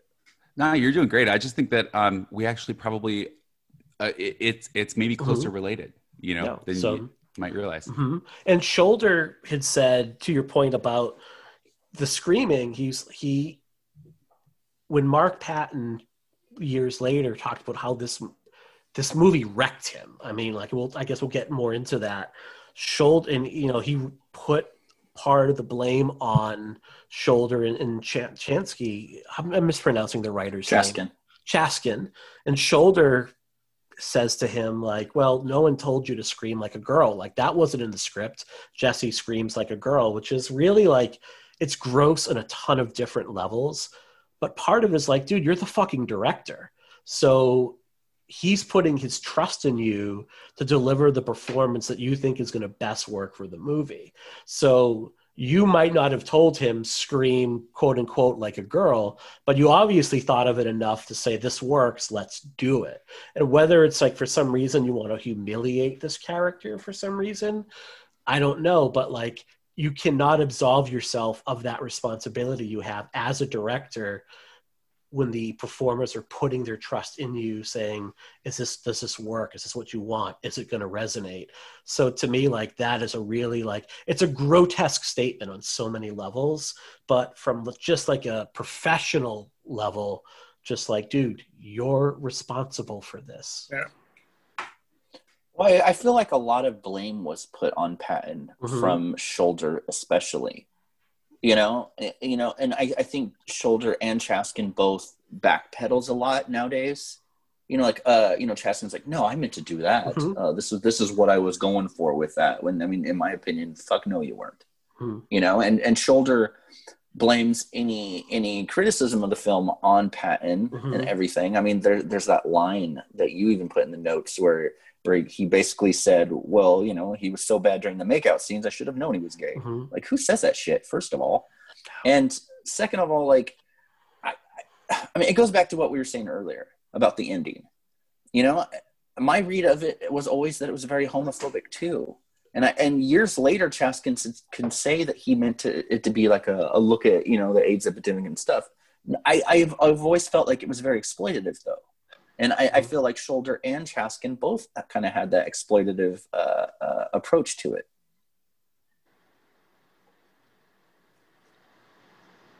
I don't want to just keep jumping in because I'm like I'm the gay dude, so I'm gonna just like tell Do it, it. how it is. But I, let's, put, let's put it this way like people hear me speak enough we have guests on because we want perspectives like no one needs to hear me speak if i left the show tomorrow be fine so please Well, here's the thing. I in the in whatever the horror community is, you know, how we do and don't see it. Um, it's important that we all speak, and I think that it's just as important for if I'm going to come and be a part of a conversation, I want to give a space to speak about it too. And just because Totally. we're not all experts doesn't mean you know it, it's the things that we're thinking, and this is how we move forward. You know, so that's I just uh, I'm a big believer in having these conversations, and that's Mhm. why it's so awesome that we're here doing this. When I see the ending of Nightmare on Elm Street 2, what I see is heterosexuality, the trope of heterosexuality curing the character, right? Like it's literally a kiss from his uh, Meryl Streep impersonator as a girlfriend. Uh, who saves him from the monster inside, and we see that all the way back at like uh, like Edison's Frankenstein in I think what 1917 or something. I mean, there's the the trope of that monster inside that is saved by heterosexuality or marriage or a wife. This happens again and again and again, and so it's also it's hard not to read something queer about that.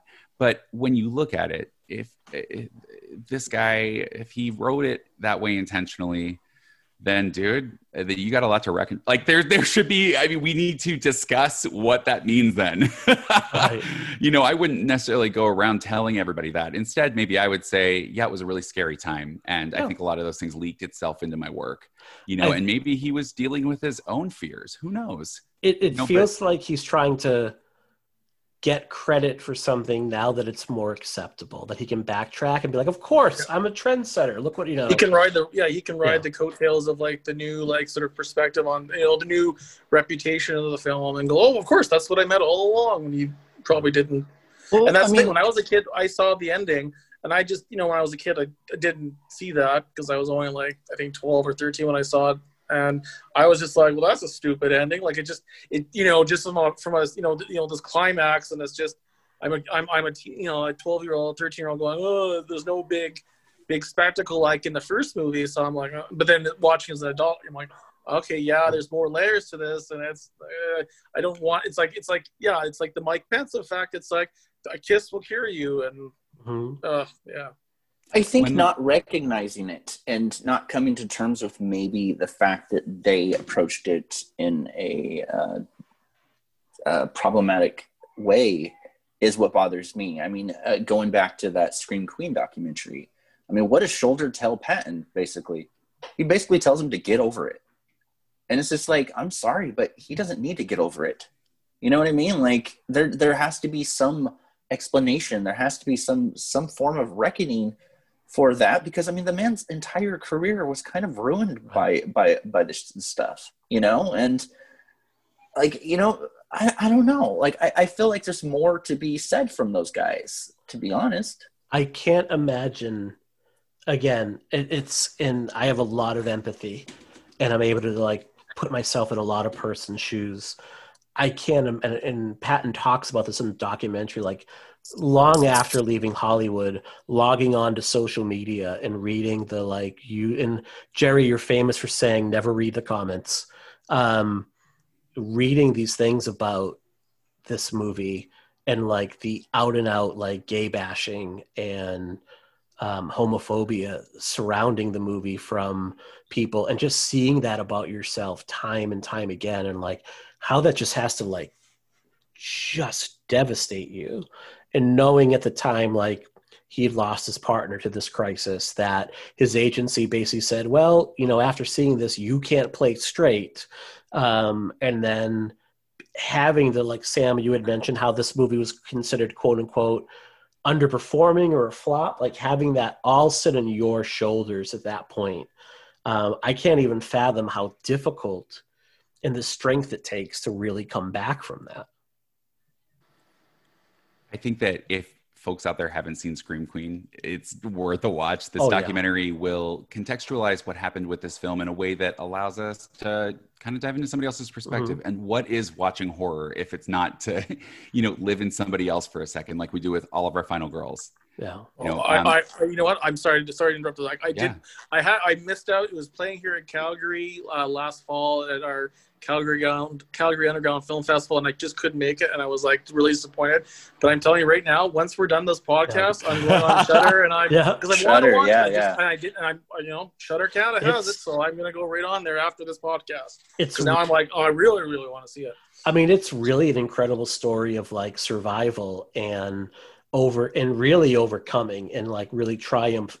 It's it's fantastic. I think like what resonates with me, and I would love to have Mr. Patton on, not to talk about the making of this movie because I think it has been done so well in so many places, but I'd love to have him come on and talk about like the re-embracing of this movie and him kind Mhm. of emerging um, and also his activist work. Like he's very he's you know when he talks about this movie he says i'll give you 57 minutes in the movie but you need to let me talk about my work with aids activism like mr Mhm. pad you can come on for like three hours and talk about that like the space theater um, i had a different reading at the end of this movie and you can fully tell me i'm wrong um, because i think that i tend to look at like the bright and sunny side and i'm on the record of saying like the last minute of horror movies just don't exist to me they're marketing tools they're teaser trailers for the next movie Yeah. I'm looking at you, Sinister Two, um, and I love you, Sinister Two, but that last minute's got to go. Um, I haven't seen it. Oh, it's to me like the end of this movie is the monster. Me- it, it's Jesse coming to terms with himself and his sexuality, and the monster literally melts away. This monster that has driven him through this whole movie, it washes off of him. He literally cracks the last vestiges of it off of his face and throws him to the side.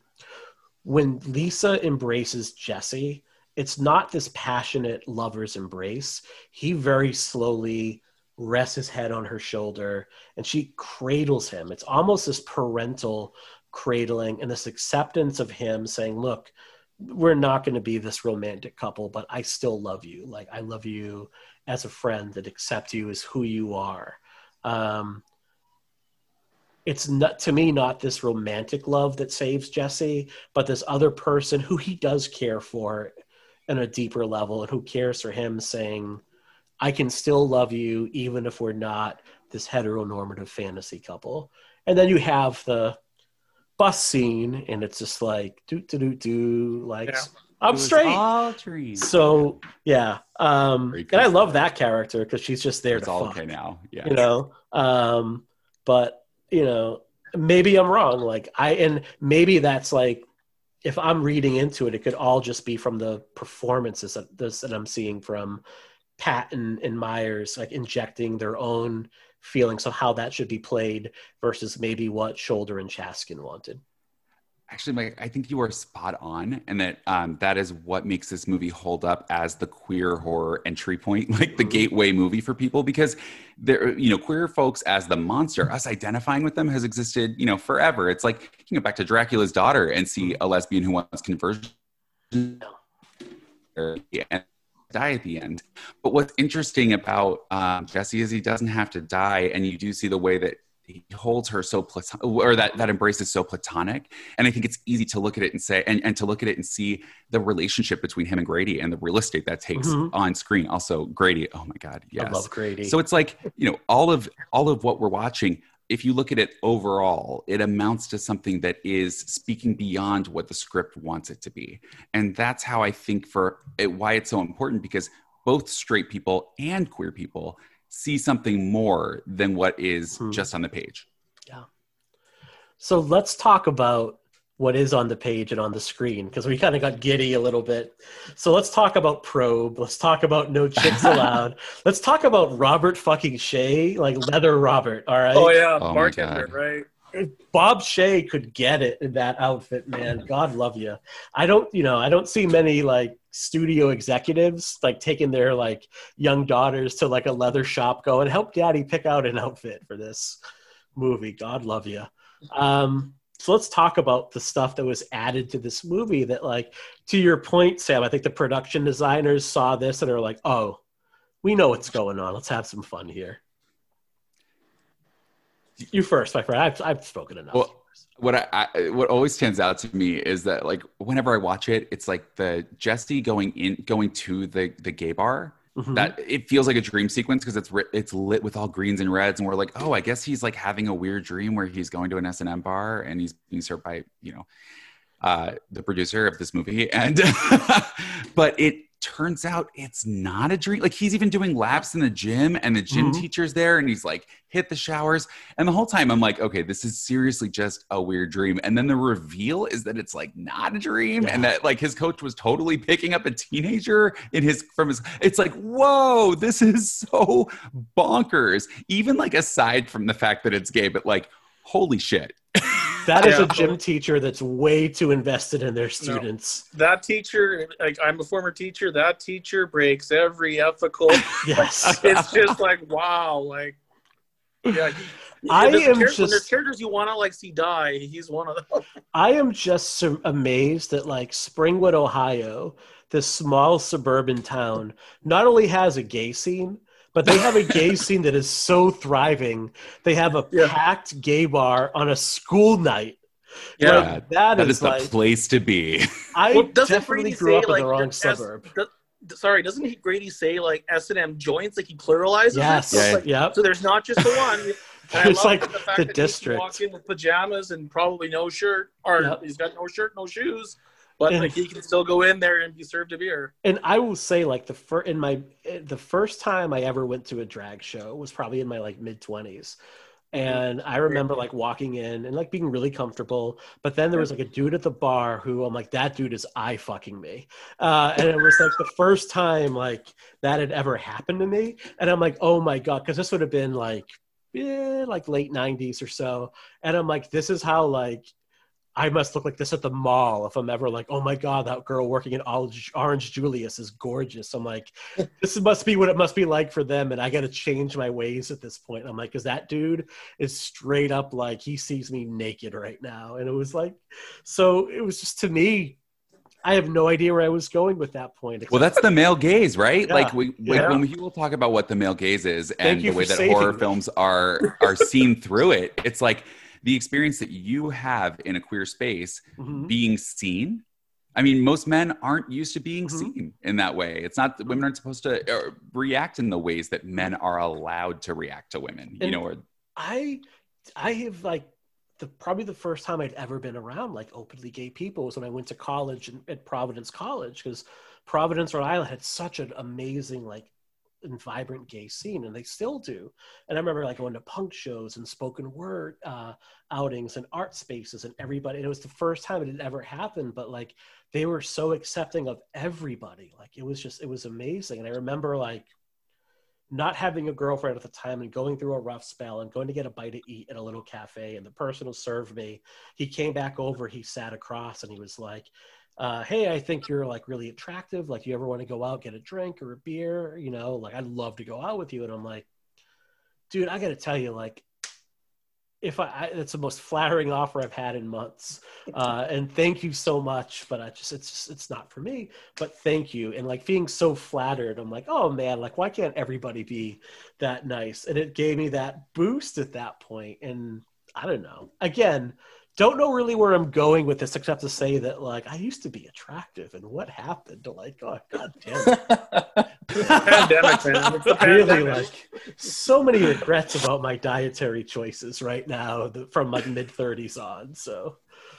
oh See, I had to use a restroom and I just came back to hear that story, That. Mike. So there you go we're gonna get jerry a little pea cup for these shows we go too long i know so um but you know so there's the gay bar is the obvious that they but even there like it's it's being associated with deviancy like and s&m and bdsm is you know in when it's done in a consensual way is a wonderful and fun activity. Oh, it sure like in, is. in 1985 it's like you're seen as a, a deviant for doing this. And like no one is supposed to empathize with the gym teacher. Like he's the shelley and franklin of the elm street series. He's the character you can't wait to see die from the moment he's introduced. Um, and then can we talk the dance sequence? Or can i just listen to people talk about the dance sequence? Because all night long. oh it's so It's- wonderful I love his glasses and that. He's, yes it's- it's so everything remarkably about that. Yeah. Oh man but it's I like, just I love the smile too. Like uh, when when his mom played by Hope, and, and that's I, I can go if we talk about the other actors later. But like when his mom played by Hope Lange has that has that kind of smile, Mhm. you know, that sort of mom smile. That they're you know she's not catching him masturbating, but she's catching him like kind of like being vulnerable or doing his own being just being himself, you know, acting out alone, and then. I just love that. Just that it's a small little thing, but I just love when she's like, "Oh, here you go. Okay, well, Yeah. leave you alone." And it's just like it's not. It's not there's no no negativity there from her. She's just this smile, like, "Oh well, like we caught you there. It's funny." and then I just love that. It's also the most playful scene in the entire film, Yeah. and it just it, it brings a huge smile to my Mhm. face every time I see that movie. Not in a not in a point and laugh way Yeah. whatsoever. Just that like it's such a good vibe moment that like I and and the pop. the pop. yes the pop at the dance, end like, is like whoop oh, there you go it's probably one of my favorite scenes in the entire series to be honest like i, I just i have such a fun time watching that scene because patton just goes for it. he does and those are my in. favorite those are my favorite performances in any film and that's i think that's why i love Nicolas cage's work so much that even if he's bored in a movie he doesn't allow himself to be bored in a movie right like Patton just gave 150%. And even if it doesn't work for a lot of people, it works for me because I mean, I love it how silly it is. you know against uh, both against me and Chuck Ragan from Hot Water Music have lines in their songs, two songs I love, like "Dance Like No One Is Watching," and there's a reason why that expression exists. It's because like when you're behind that closed door and no one's around, like I've been caught like dancing and playing air guitar before, and it's ended relationships because it's so embarrassing. Um, We've all been there. Yeah. it's like you had said, Jay. Like it would have been better if mom had walked in and seen him masturbating. Like that's explainable. like when you're you're at, when you because most of us aren't good dancers. I am not a good dancer, but there's something so freeing about it when no one's around and you just feel like so alive. And then when someone catches you, it feels dirty. It feels like you're not supposed to see this. This is private. And uh, you know, see, he immediately puts like the pop rocket behind his back. It's the first thing that he does. He like that's what he hides. It's like the little, you know, crotch rocket behind his back. So, but yeah, that scene is just. And Pat has talked about like going to like bars and seeing that scene played on repeat over and over again, and how like weird it was for him, but also, god damn. that you have like Well, I mean, there's there is that dancing thing. Mhm. The- I mean, there's there's obviously a lot of people who are great at it, but then there's people like myself who are just like atrocious at dancing. mhm. Like I've never danced in public once. Until like my wife and I, I think a couple years ago, we went to Cloak and Dagger. I don't know if you guys Mm-hmm. are familiar with that. Mm-mm. It's kind of like this underground club in LA. It's kind of a goth club. You have to have a, a membership card to get in. It's very exclusive. Uh, had one of those in Calgary. Sweet. and and like Davey Havok from AFI will be in the corner just dancing by himself. Uh-huh. Like it's it's you have to wear all black or they'll kick you out. It's it's it's insane. But we went one night and it was like the first time I had ever been dancing in public. And it was it I felt like I was Mark Patton in that in that movie. I just felt so out of place when I was like, I guess I'll go for it. And it's just like I think that is more terrifying if a parent walked in on seeing you dance like that and going for it than Right. you know the traditional thing that would be embarrassing being walked Mhm. on. Yeah. Let's talk to parents for one minute because I think that one of the things here is one of the readings I have as this film is that like Clu Gulager's character, the dad, he knows that his son is gay and mom knows his son is gay before Jesse knows that he's gay.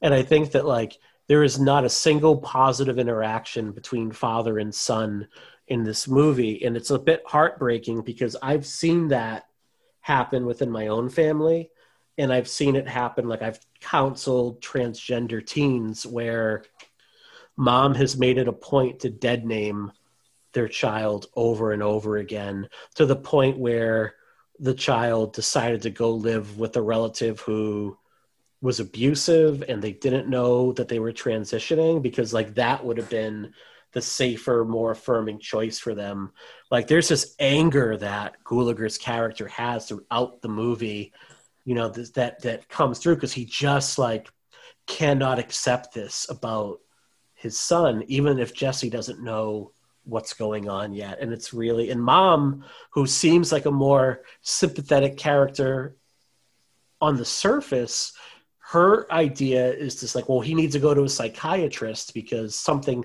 must be broken or wrong with him. So it's as damaging, just in a much different way.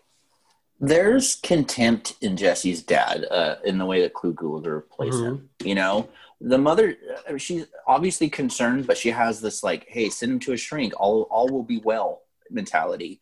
But like the dad, I mean, he's just he's just fucking fed up with it. Like he's so annoyed that his son isn't quote unquote Mhm. normal. You know, like we we hear that "damn it, Jesse" thing over and over. Kind of like the journey that Jesse's going through, like offends him. You know, and uh, uh, you know, growing up, my dad was like that too. I didn't like sports, so there was something wrong with me. You know, like I would rather go see Jewel in concert than go to a baseball game with him. So obviously, something was wrong with me. You were the You kid know? at Halloween 18. No, pretty much. Yeah. uh, Oh no, I mean, uh, I, like, I was lumpy.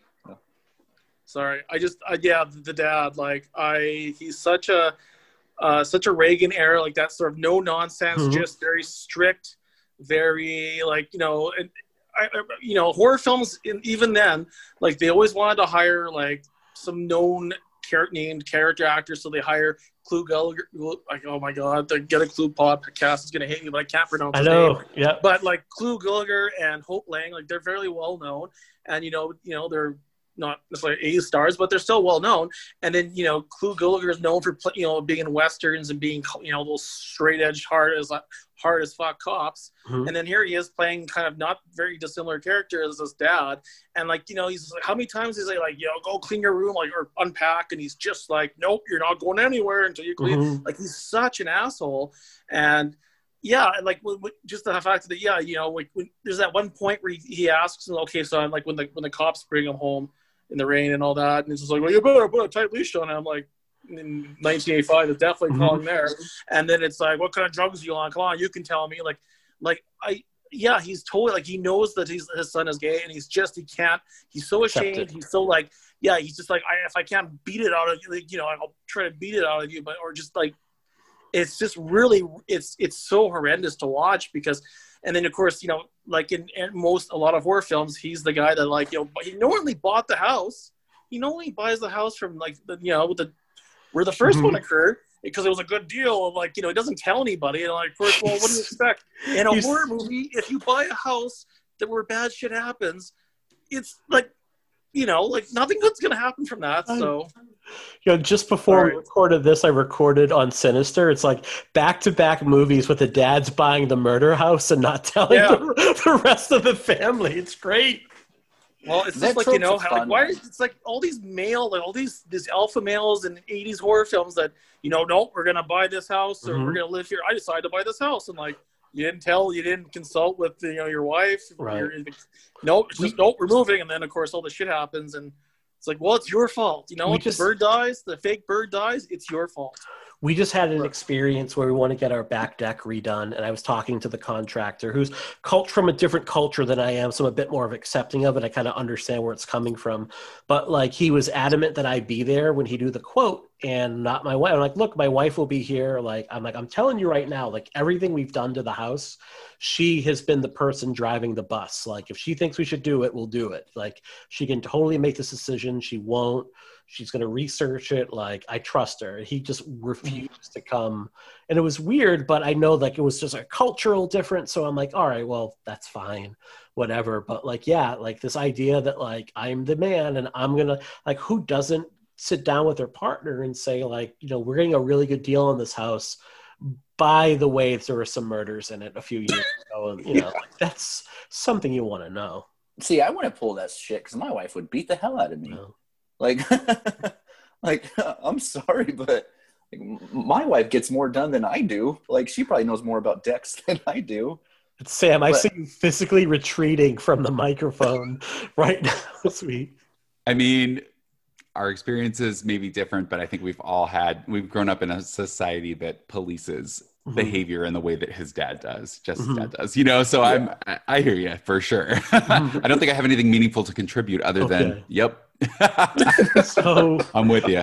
so we're running a little bit long, and the last thing I guess I want to mention before we sign off, um, I want to do a Grady appreciation right now because Robert Rusler is yeah. like the low key MVP of this movie. Like, I really like every time I watch this movie, I love Grady more and more because he's set up to be the bully, jockish version of Rod, but he becomes this really empathetic and funny and a really good friend to Jesse.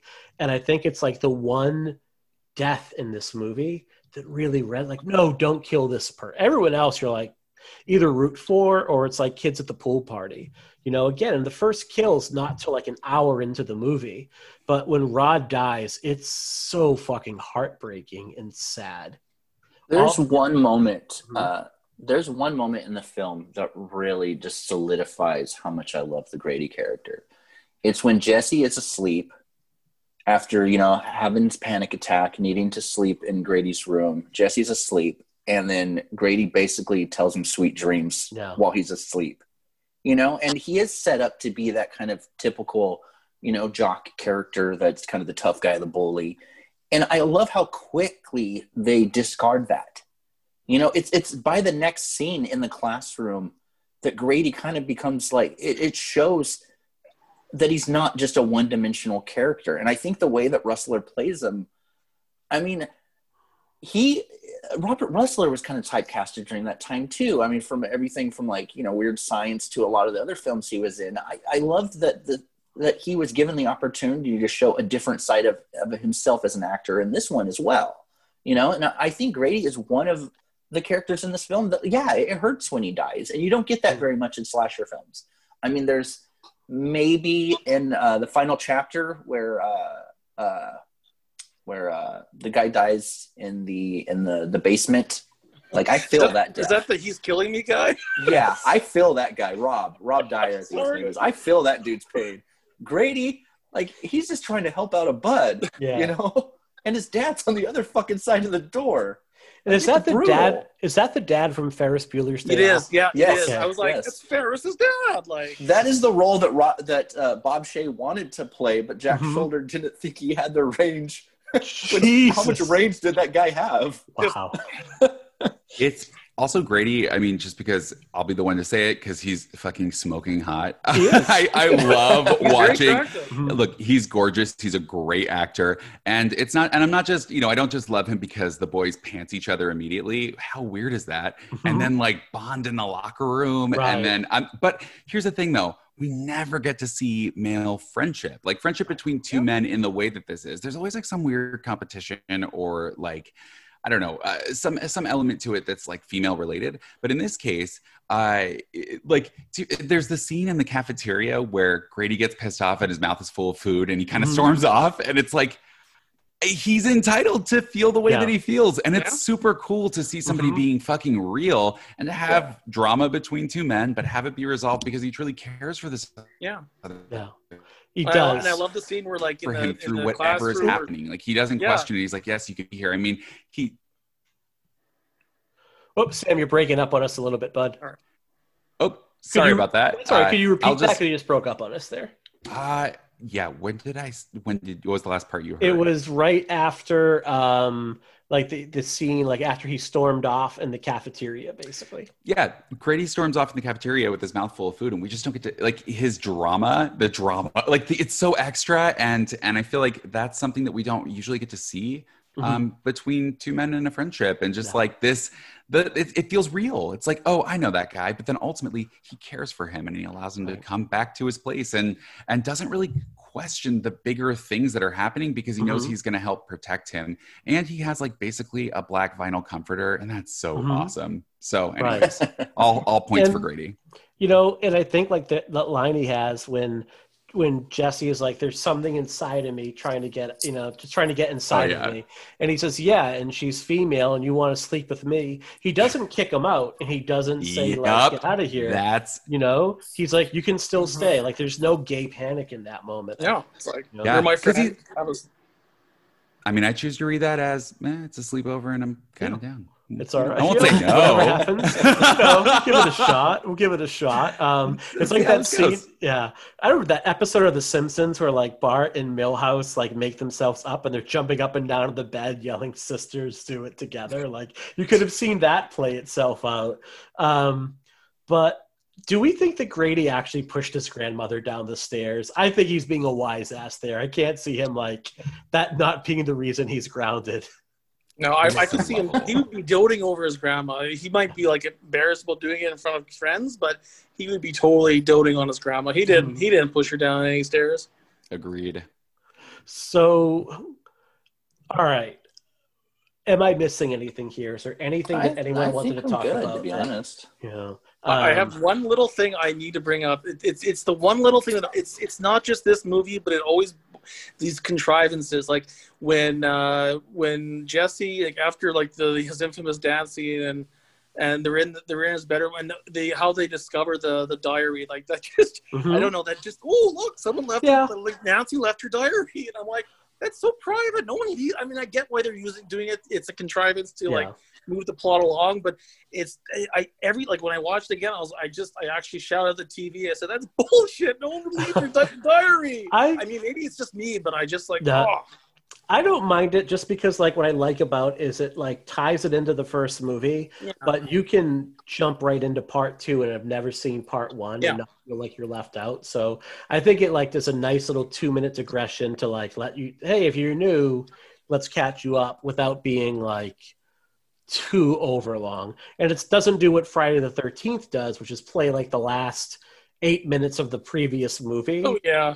you know, to just like, all right, we got to pad that runtime. Like, look, 84 minutes, you're my hero. I love you. You know, 84 minute runtime, skip the end credits, like you, you, you're right here. So I think- I mean, I, I, oh.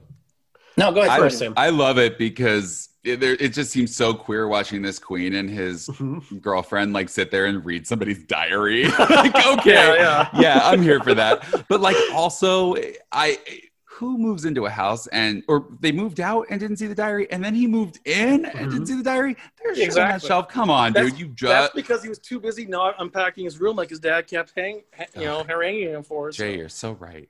that is the one, I will say this, that is the one area that I side with the dad. Like, dude, unpack that. Two boxes a day when you're unpacking. Like, come on. Like, the dad Come in me does say, like, all right, you can unpack that room faster at that point. Come on. My daughter did. She's 10, and we've been watching Hoarders. And out of nowhere, she thoroughly cleaned her room without being asked and has like all these donations for us to give away after watching like three episodes of Hoarders with us. So, Wow, great Um, motivation. yeah. I'm gonna show that to my so- kids now. Yeah. And like my wife absolutely would leave me from Matt, the hoarding expert on that show. Like, no words, like, would absolutely be like, you can get the fuck out because Matt Paxton is coming in to, like, you know, clean these down here. Anyway, on that note, that's, I don't know. I got to really do some editing I think tomorrow. I think for me, in in closing, I think w- there's a line in this film that really sums up not only this movie but the entire series in general and Freddy Krueger, and it's Lisa reading uh, he- uh, Nancy's diary, and she talks about Heather writes about, or Nancy writes about, you know, everything, the power that they gave Freddy. And there's a line where she says, Our screams were all he needed. And I think that when you talk about Freddy's revenge and Freddy kind of preying on Jesse, trying to use him as kind of a conduit or, a, a, you know, a way to kill all these people or every other film in the series, I think that it essentially goes down to that. That it's the fear and it's the nightmares that all of us live through as people.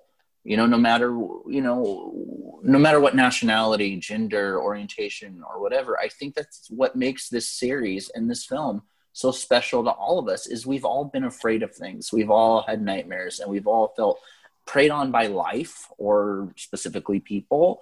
And i think the idea of of freddy I think that's why it's kind of interesting to people is that these films are, are films that we can kind of latch onto, you know, and and I love this movie. I really do. God damn, I love doing this show. Um, all right. On that note, let's allow our guests now to talk a little bit about where they can be found right now. So, Jay, where can our listeners find your writing? What are you working on? What do you have you want to talk about? Okay, well, I primarily they can find me by writing articles for Grumpire and occasionally for the Daily Grindhouse. Mm-hmm. Uh, the next article I have is it was only going to be one article, but apparently I'm doing three articles on the Blade trilogy. hmm I was Yeah. writing 200, 200, 200 and, or 2000, 2200 words, and I'm like, um, I haven't even talked about part two yet. So Oh, my boy. Wonderful understanding editor LB was like, "Well, just make Mhm. it three parts." So I'm like, "Sweet." So I guess I'll be that guy known as I'll be known as that Blade guy. But uh, Yeah. yeah, so that's coming up. we're really hoping to get LB on the show. Like I was messaging her back and forth. Like we might Mhm. do like a if we can do like a one off of like Alex Winter's Freaked. I think we can get her Oh, on. that'd so be yeah. I would love to have her on the show. So She'd be great for that. Yeah.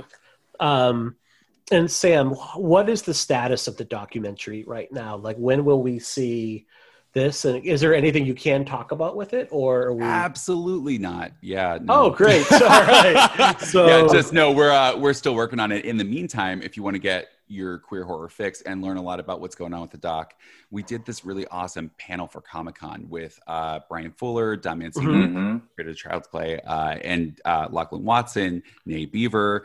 Uh, it's just a fucking and uh, moderated by Jordan Crucchiola from uh, Mhm. formerly from Vulture and just an incredible Right. writer.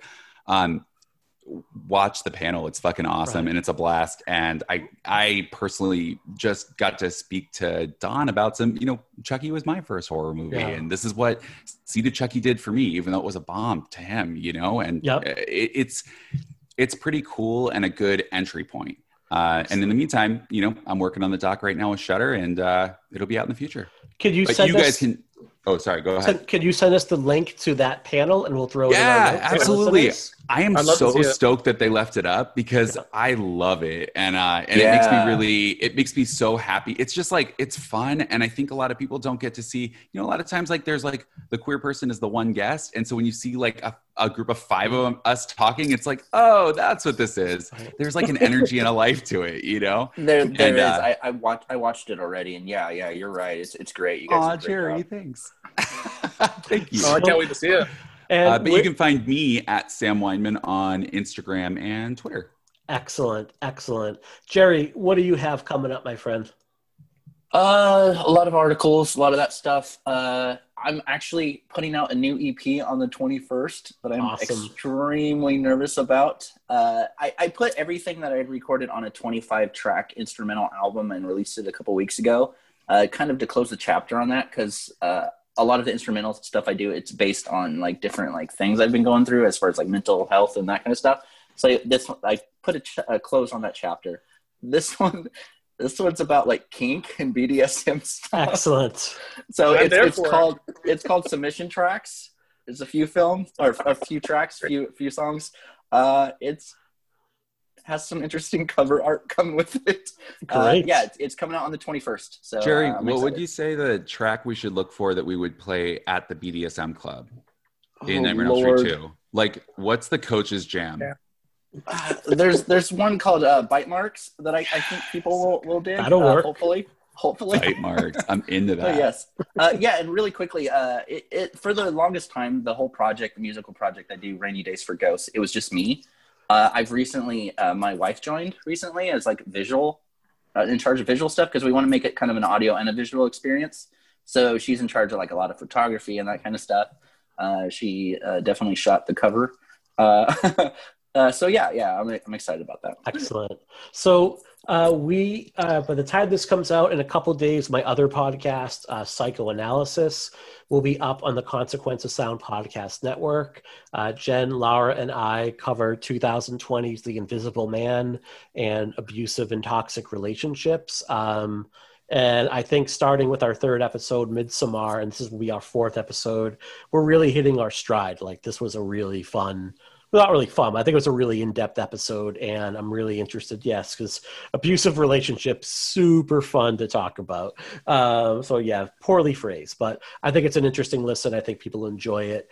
So every other week we have a show coming out on the Consequence Podcast Network. You can find us there.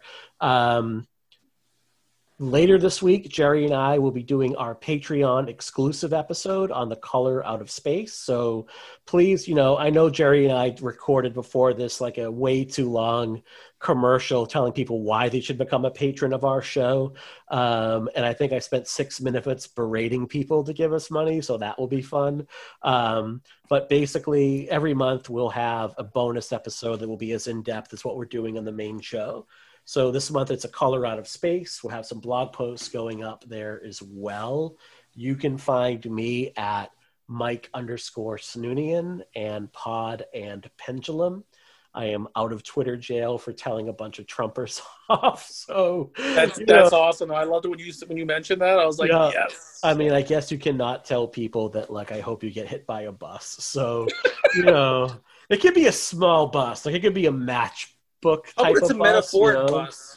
um, but you know that's where so that's where you can find me right now um, we'll be back next week with a nightmare on elm street part three three dream warriors we have i think terry nope terry's not on for that show i am drawing a blank but i know we have three awesome guests lined up for the dream warriors right now um, and then we'll be back after that with dream master so we are just getting rolling on our elm street coverage We also might. Uh, don't quote me because we haven't got confirmation. We're looking into it, and uh, the person helping us with it is helping. But we also might have a certain uh, Wizard Master joining us at some All point right. too. So, So- we're trying to get some performers and behind the scenes people to do some bonus episodes because I don't know what we're gonna do when Elm Street is over. I might just say like, "Fuck it, we're all done." Like, how do you go from this to like, all right, now Leprechaun? Um, but you know, no, we'll keep this going far past the point people want us to. Until next week, thank you so much for listening. Jay, Sam, you guys are both welcome on again anytime. Sam, we'll be talking about um, Elm Street 4 and getting you on for one of those. Jay, I think you're on for one of the urban legend shows after that. Am I wrong? I'm I- wrong. There was a series we talked about offline that you wanted. Right, right, right. And now I don't remember what it is, and I'm embarrassed, but that's all right. So, till next week, thank you so much. All right.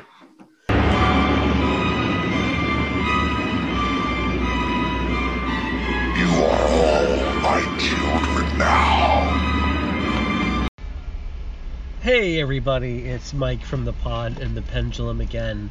Uh, hope you enjoyed our massive breakdown on A Nightmare on Elm Street Part 2 Freddy's Revenge. Um, and I thought we would add a little bit more. Hi. So, who's joining me right now? I'm Ada. Oh, jeez. I can't get away from you. So I'll apologize in advance because you're probably going to hear some background noise right now. Because Ada, where are we? We're at a drive-in movie theater, and we just hit the break because Scream 1 just finished, and the next movie that's gonna play is the Blair Witch Project. Yeah, and I would say you're the youngest kid here by a good like 10 years. So I'm not sure if it's a parenting win or if someone should ch- call Child Protective Services. So before we, what did you think of Scream 1 before we talk about Elm Street 2? I liked I liked it, and I also like how they had like the rules and how they didn't really and how the movie didn't Yeah. really follow the like the like how most horror movies go. Yep. Absolutely. I, I agree. All right. So you tell me now. We're here to talk about A Nightmare on Elm Street Part 2 Freddy's Revenge. And I think you're going to have a very controversial opinion about like this. Why? Okay. I love this. Now, this was the first one Dad saw. Way back when I saw Elm Street 2 before Elm Street 1, but what do you not like about why does it what is it about Elm Street 2 that you didn't like? All right, so in the first one, when I saw that, that was like one of the favorite horror movies that I had, and I was real, and I saw the third, the third one as well, and I was Yeah. really excited for the second one. But um, so in the first one, you got he kills you in your sleep while you're Yeah. dreaming, and they had these amazing dream sequences that Yeah. were really scary, and the scenes where she tried to stay awake were really fun for me. Yeah. And then I just, but then the second movie was pretty much Freddy can do whatever the hell he wants. Right. Well, what is Freddy trying to do in the second movie? Kill everybody because Well, he yes, doesn't care. he does that in every movie, though. That's, but like, who who is Freddy working through in the second movie? um, this one guy, I guess he gets possessed, but it's Yeah. not like Freddy's spirit is him. He's like, he gets cocooned in Yep. Freddy's skin or whatever. He I gets just, cocooned in his skin. I haven't heard that before. Yeah. I don't know. He like Yeah. turns into Freddy or something. He's, like, But then if you like cut it, it it's like he's inside of it, so it's weird. hmm But what did you think of the special effects in the movie? They were okay, I guess. They were okay, you guess. Oh my god. I don't remember them. Unbelievable. You are okay. You're fired. So, did you think the second one was scary? I think that the second movie has the scariest version of Freddy. That one is really scary because he's not making jokes and he's not playing around. He's just really um, evil in that one. I know he was, but for me it wasn't as scary because um, it because it was just it's the same reason I don't like I didn't really like the Friday Thirteenth movies Uh-huh. is because it's an hour and a half of a dude running around and killing people with some knives. Well, not really though, because like Freddy's not in it a lot until the very end, right? Or like the first person that gets killed is like the gym teacher, and I think that's almost an hour into the movie. Yeah, I guess. So, you know, and what a lot of people say the second Elm Street is about is it's they call it the gayest horror movie ever because it's about a young boy who um, is is gay and he doesn't know he can't come out so he feels trapped. And what Freddy is is that feeling of being trapped. Is How that- is he gay? well, what do you mean? How is he gay? I was like, how is he gay? He has a girlfriend. But does he seem to want to spend a lot of time with her? nope. No. I think that he has a girlfriend because that's what people expect of him. Because he's supposed to feel like he has a girlfriend. But what are the signs pointing to he is gay? Oh boy. Well, if Why you listen to our show, if you listen to our show, Ada, you will have a good two-hour discussion of it. But I would say that. I don't. um, okay. What do you mean you don't? I have the best show. But I would say that, like, you know, there's a lot of signs throughout the movie that he doesn't ever feel very comfortable around Lisa. Um, that there's that. Remember that one scene where he goes to the bar and his gym teacher is there? and it's, Yeah. and there's all like men dancing with men and women dancing with women, you know, and he's at a gay bar in the I think middle he of might his like that bar. He what? I think he might like that bar. I think so. I think. yeah. Do you think he goes to that often? I'm pretty sure. well, he I think he only went that one time because he's in high school when he's probably too True. young to go to bars, right? But it is a So- gay bar. It is, yeah. And that's okay, right? I mean, Yes. there's nothing wrong with that. It's, you know, people go there, you know, and that's where they. And back 30 years ago when that movie was out, or 25, geez, how long ago? Oh, God, 35 years ago. Your dad is super old. Um, that would be a place that men and women um, that felt like they wanted to be around other people that were like themselves. They didn't have a lot of places they felt safe. They felt like they were judged or laughed at or ridiculed. So that would be a a place they could go and they would feel accepted, right? yeah. hmm So, excuse me. So, and the idea is like what Freddy is in that movie, and it's what we. Do you know what a metaphor is? Yeah, I know what a metaphor is. All right. Well, what's a metaphor? You tell me. A metaphor is where you um use something in place of so- like like you use something in place like God. You use something in place of something like it's like God. I can't explain it. Like you would say. I know what it is. Yeah.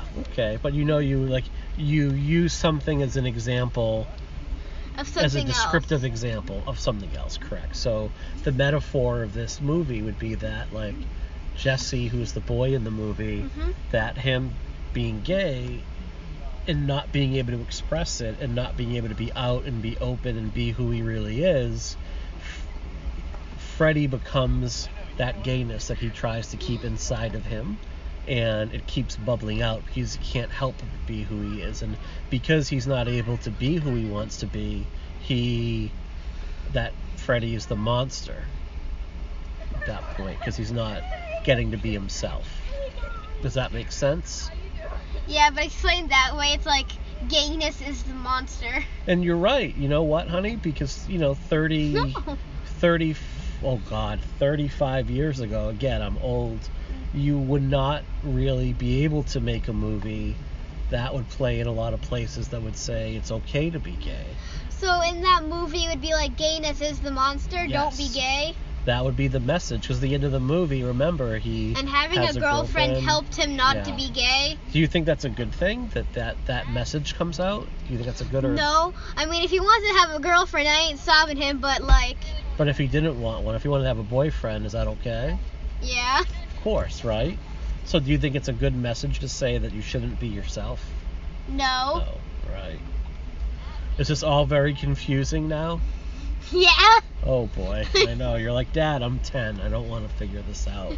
Um, but do you ever, when you're at school, do you ever hear other boys or girls like use the word gay in a bad way? Like they say, like, that person is so gay or that is so gay. Do they ever use it like that? No, but one time this person at lunch, I'm pretty sure she. Oh, oh, oh, no names. You can edit that out. Uh huh. Um. He was like, this person said the G word. I'm like, what's the G word? And she said, and she spelled it out. I'm like, that's not a cuss word. That's when like a man likes another man or Uh-huh. a woman likes another woman. Right. And she told me it was a curse word. Right, and maybe for some people it is. They think that there's something wrong with it, but what do you think? I think being gay is fine. Yeah, of course. If I don't know if you remember this, but when you were really little, you asked about the rainbow flag, and you remember this? No. And you asked why there's so many rainbow flags up in the city we were driving in, and I explained that it meant that it was supportive of lesbians and gays and transgender and bisexual people. And you asked, well, what is that? And I described what it is. And you said, when I'm older, I'm not going to marry a boy because they have stupid faces. so I'm going to marry a girl because, you know, because like they're much Yeah. cooler. So to me, it's it's you know, and like mom and dad want you to know that no matter who you love, it's okay. It doesn't matter if it's a man or if it's a woman or if it's someone that identifies um, not as either, but somewhere on the spectrum. But as long as that person is good to you and treats you well and you care about each other, that's really all that matters. Is that you know, love is love, and as long as you care about someone and they care for you and they don't hurt you, that's all that matters, right? Can I ask a question? You can't marry the dog. no. How did talking about a, a sequel to a horror movie turn into a big speech about love and how it's okay to be gay? Well, because dad and mom always want you to know that we love you and support you. You got to remember, honey, you have a psychologist for a mom and a therapist for a dad, so we talk about feelings in this house, even when it feels weird. All right, so what movie? What movie are we watching next week? I don't know. I assume the third one. You assume the what? And give a quick spoiler. Like, what do you think of the third one? Oh my god, that was my favorite movie for a long time. So, what's your new favorite movie? I have no idea. So, something. All of them. My, you don't really like to pick favorites, do you? No, because all of them are good. You can't Who's your say- favorite parent, mom or dad? Exactly. Go ahead. I remember when I was little, you asked that question, and I said Elmo. Oh God. Well, you're out of the family. All right. So we hope you have enjoyed this talk on A Nightmare on Elm Street Part Two, Freddy's Revenge. That concludes our episode for the week. All right. We will be back next week with uh, A Nightmare on Elm Street Part Three, Dream Warriors.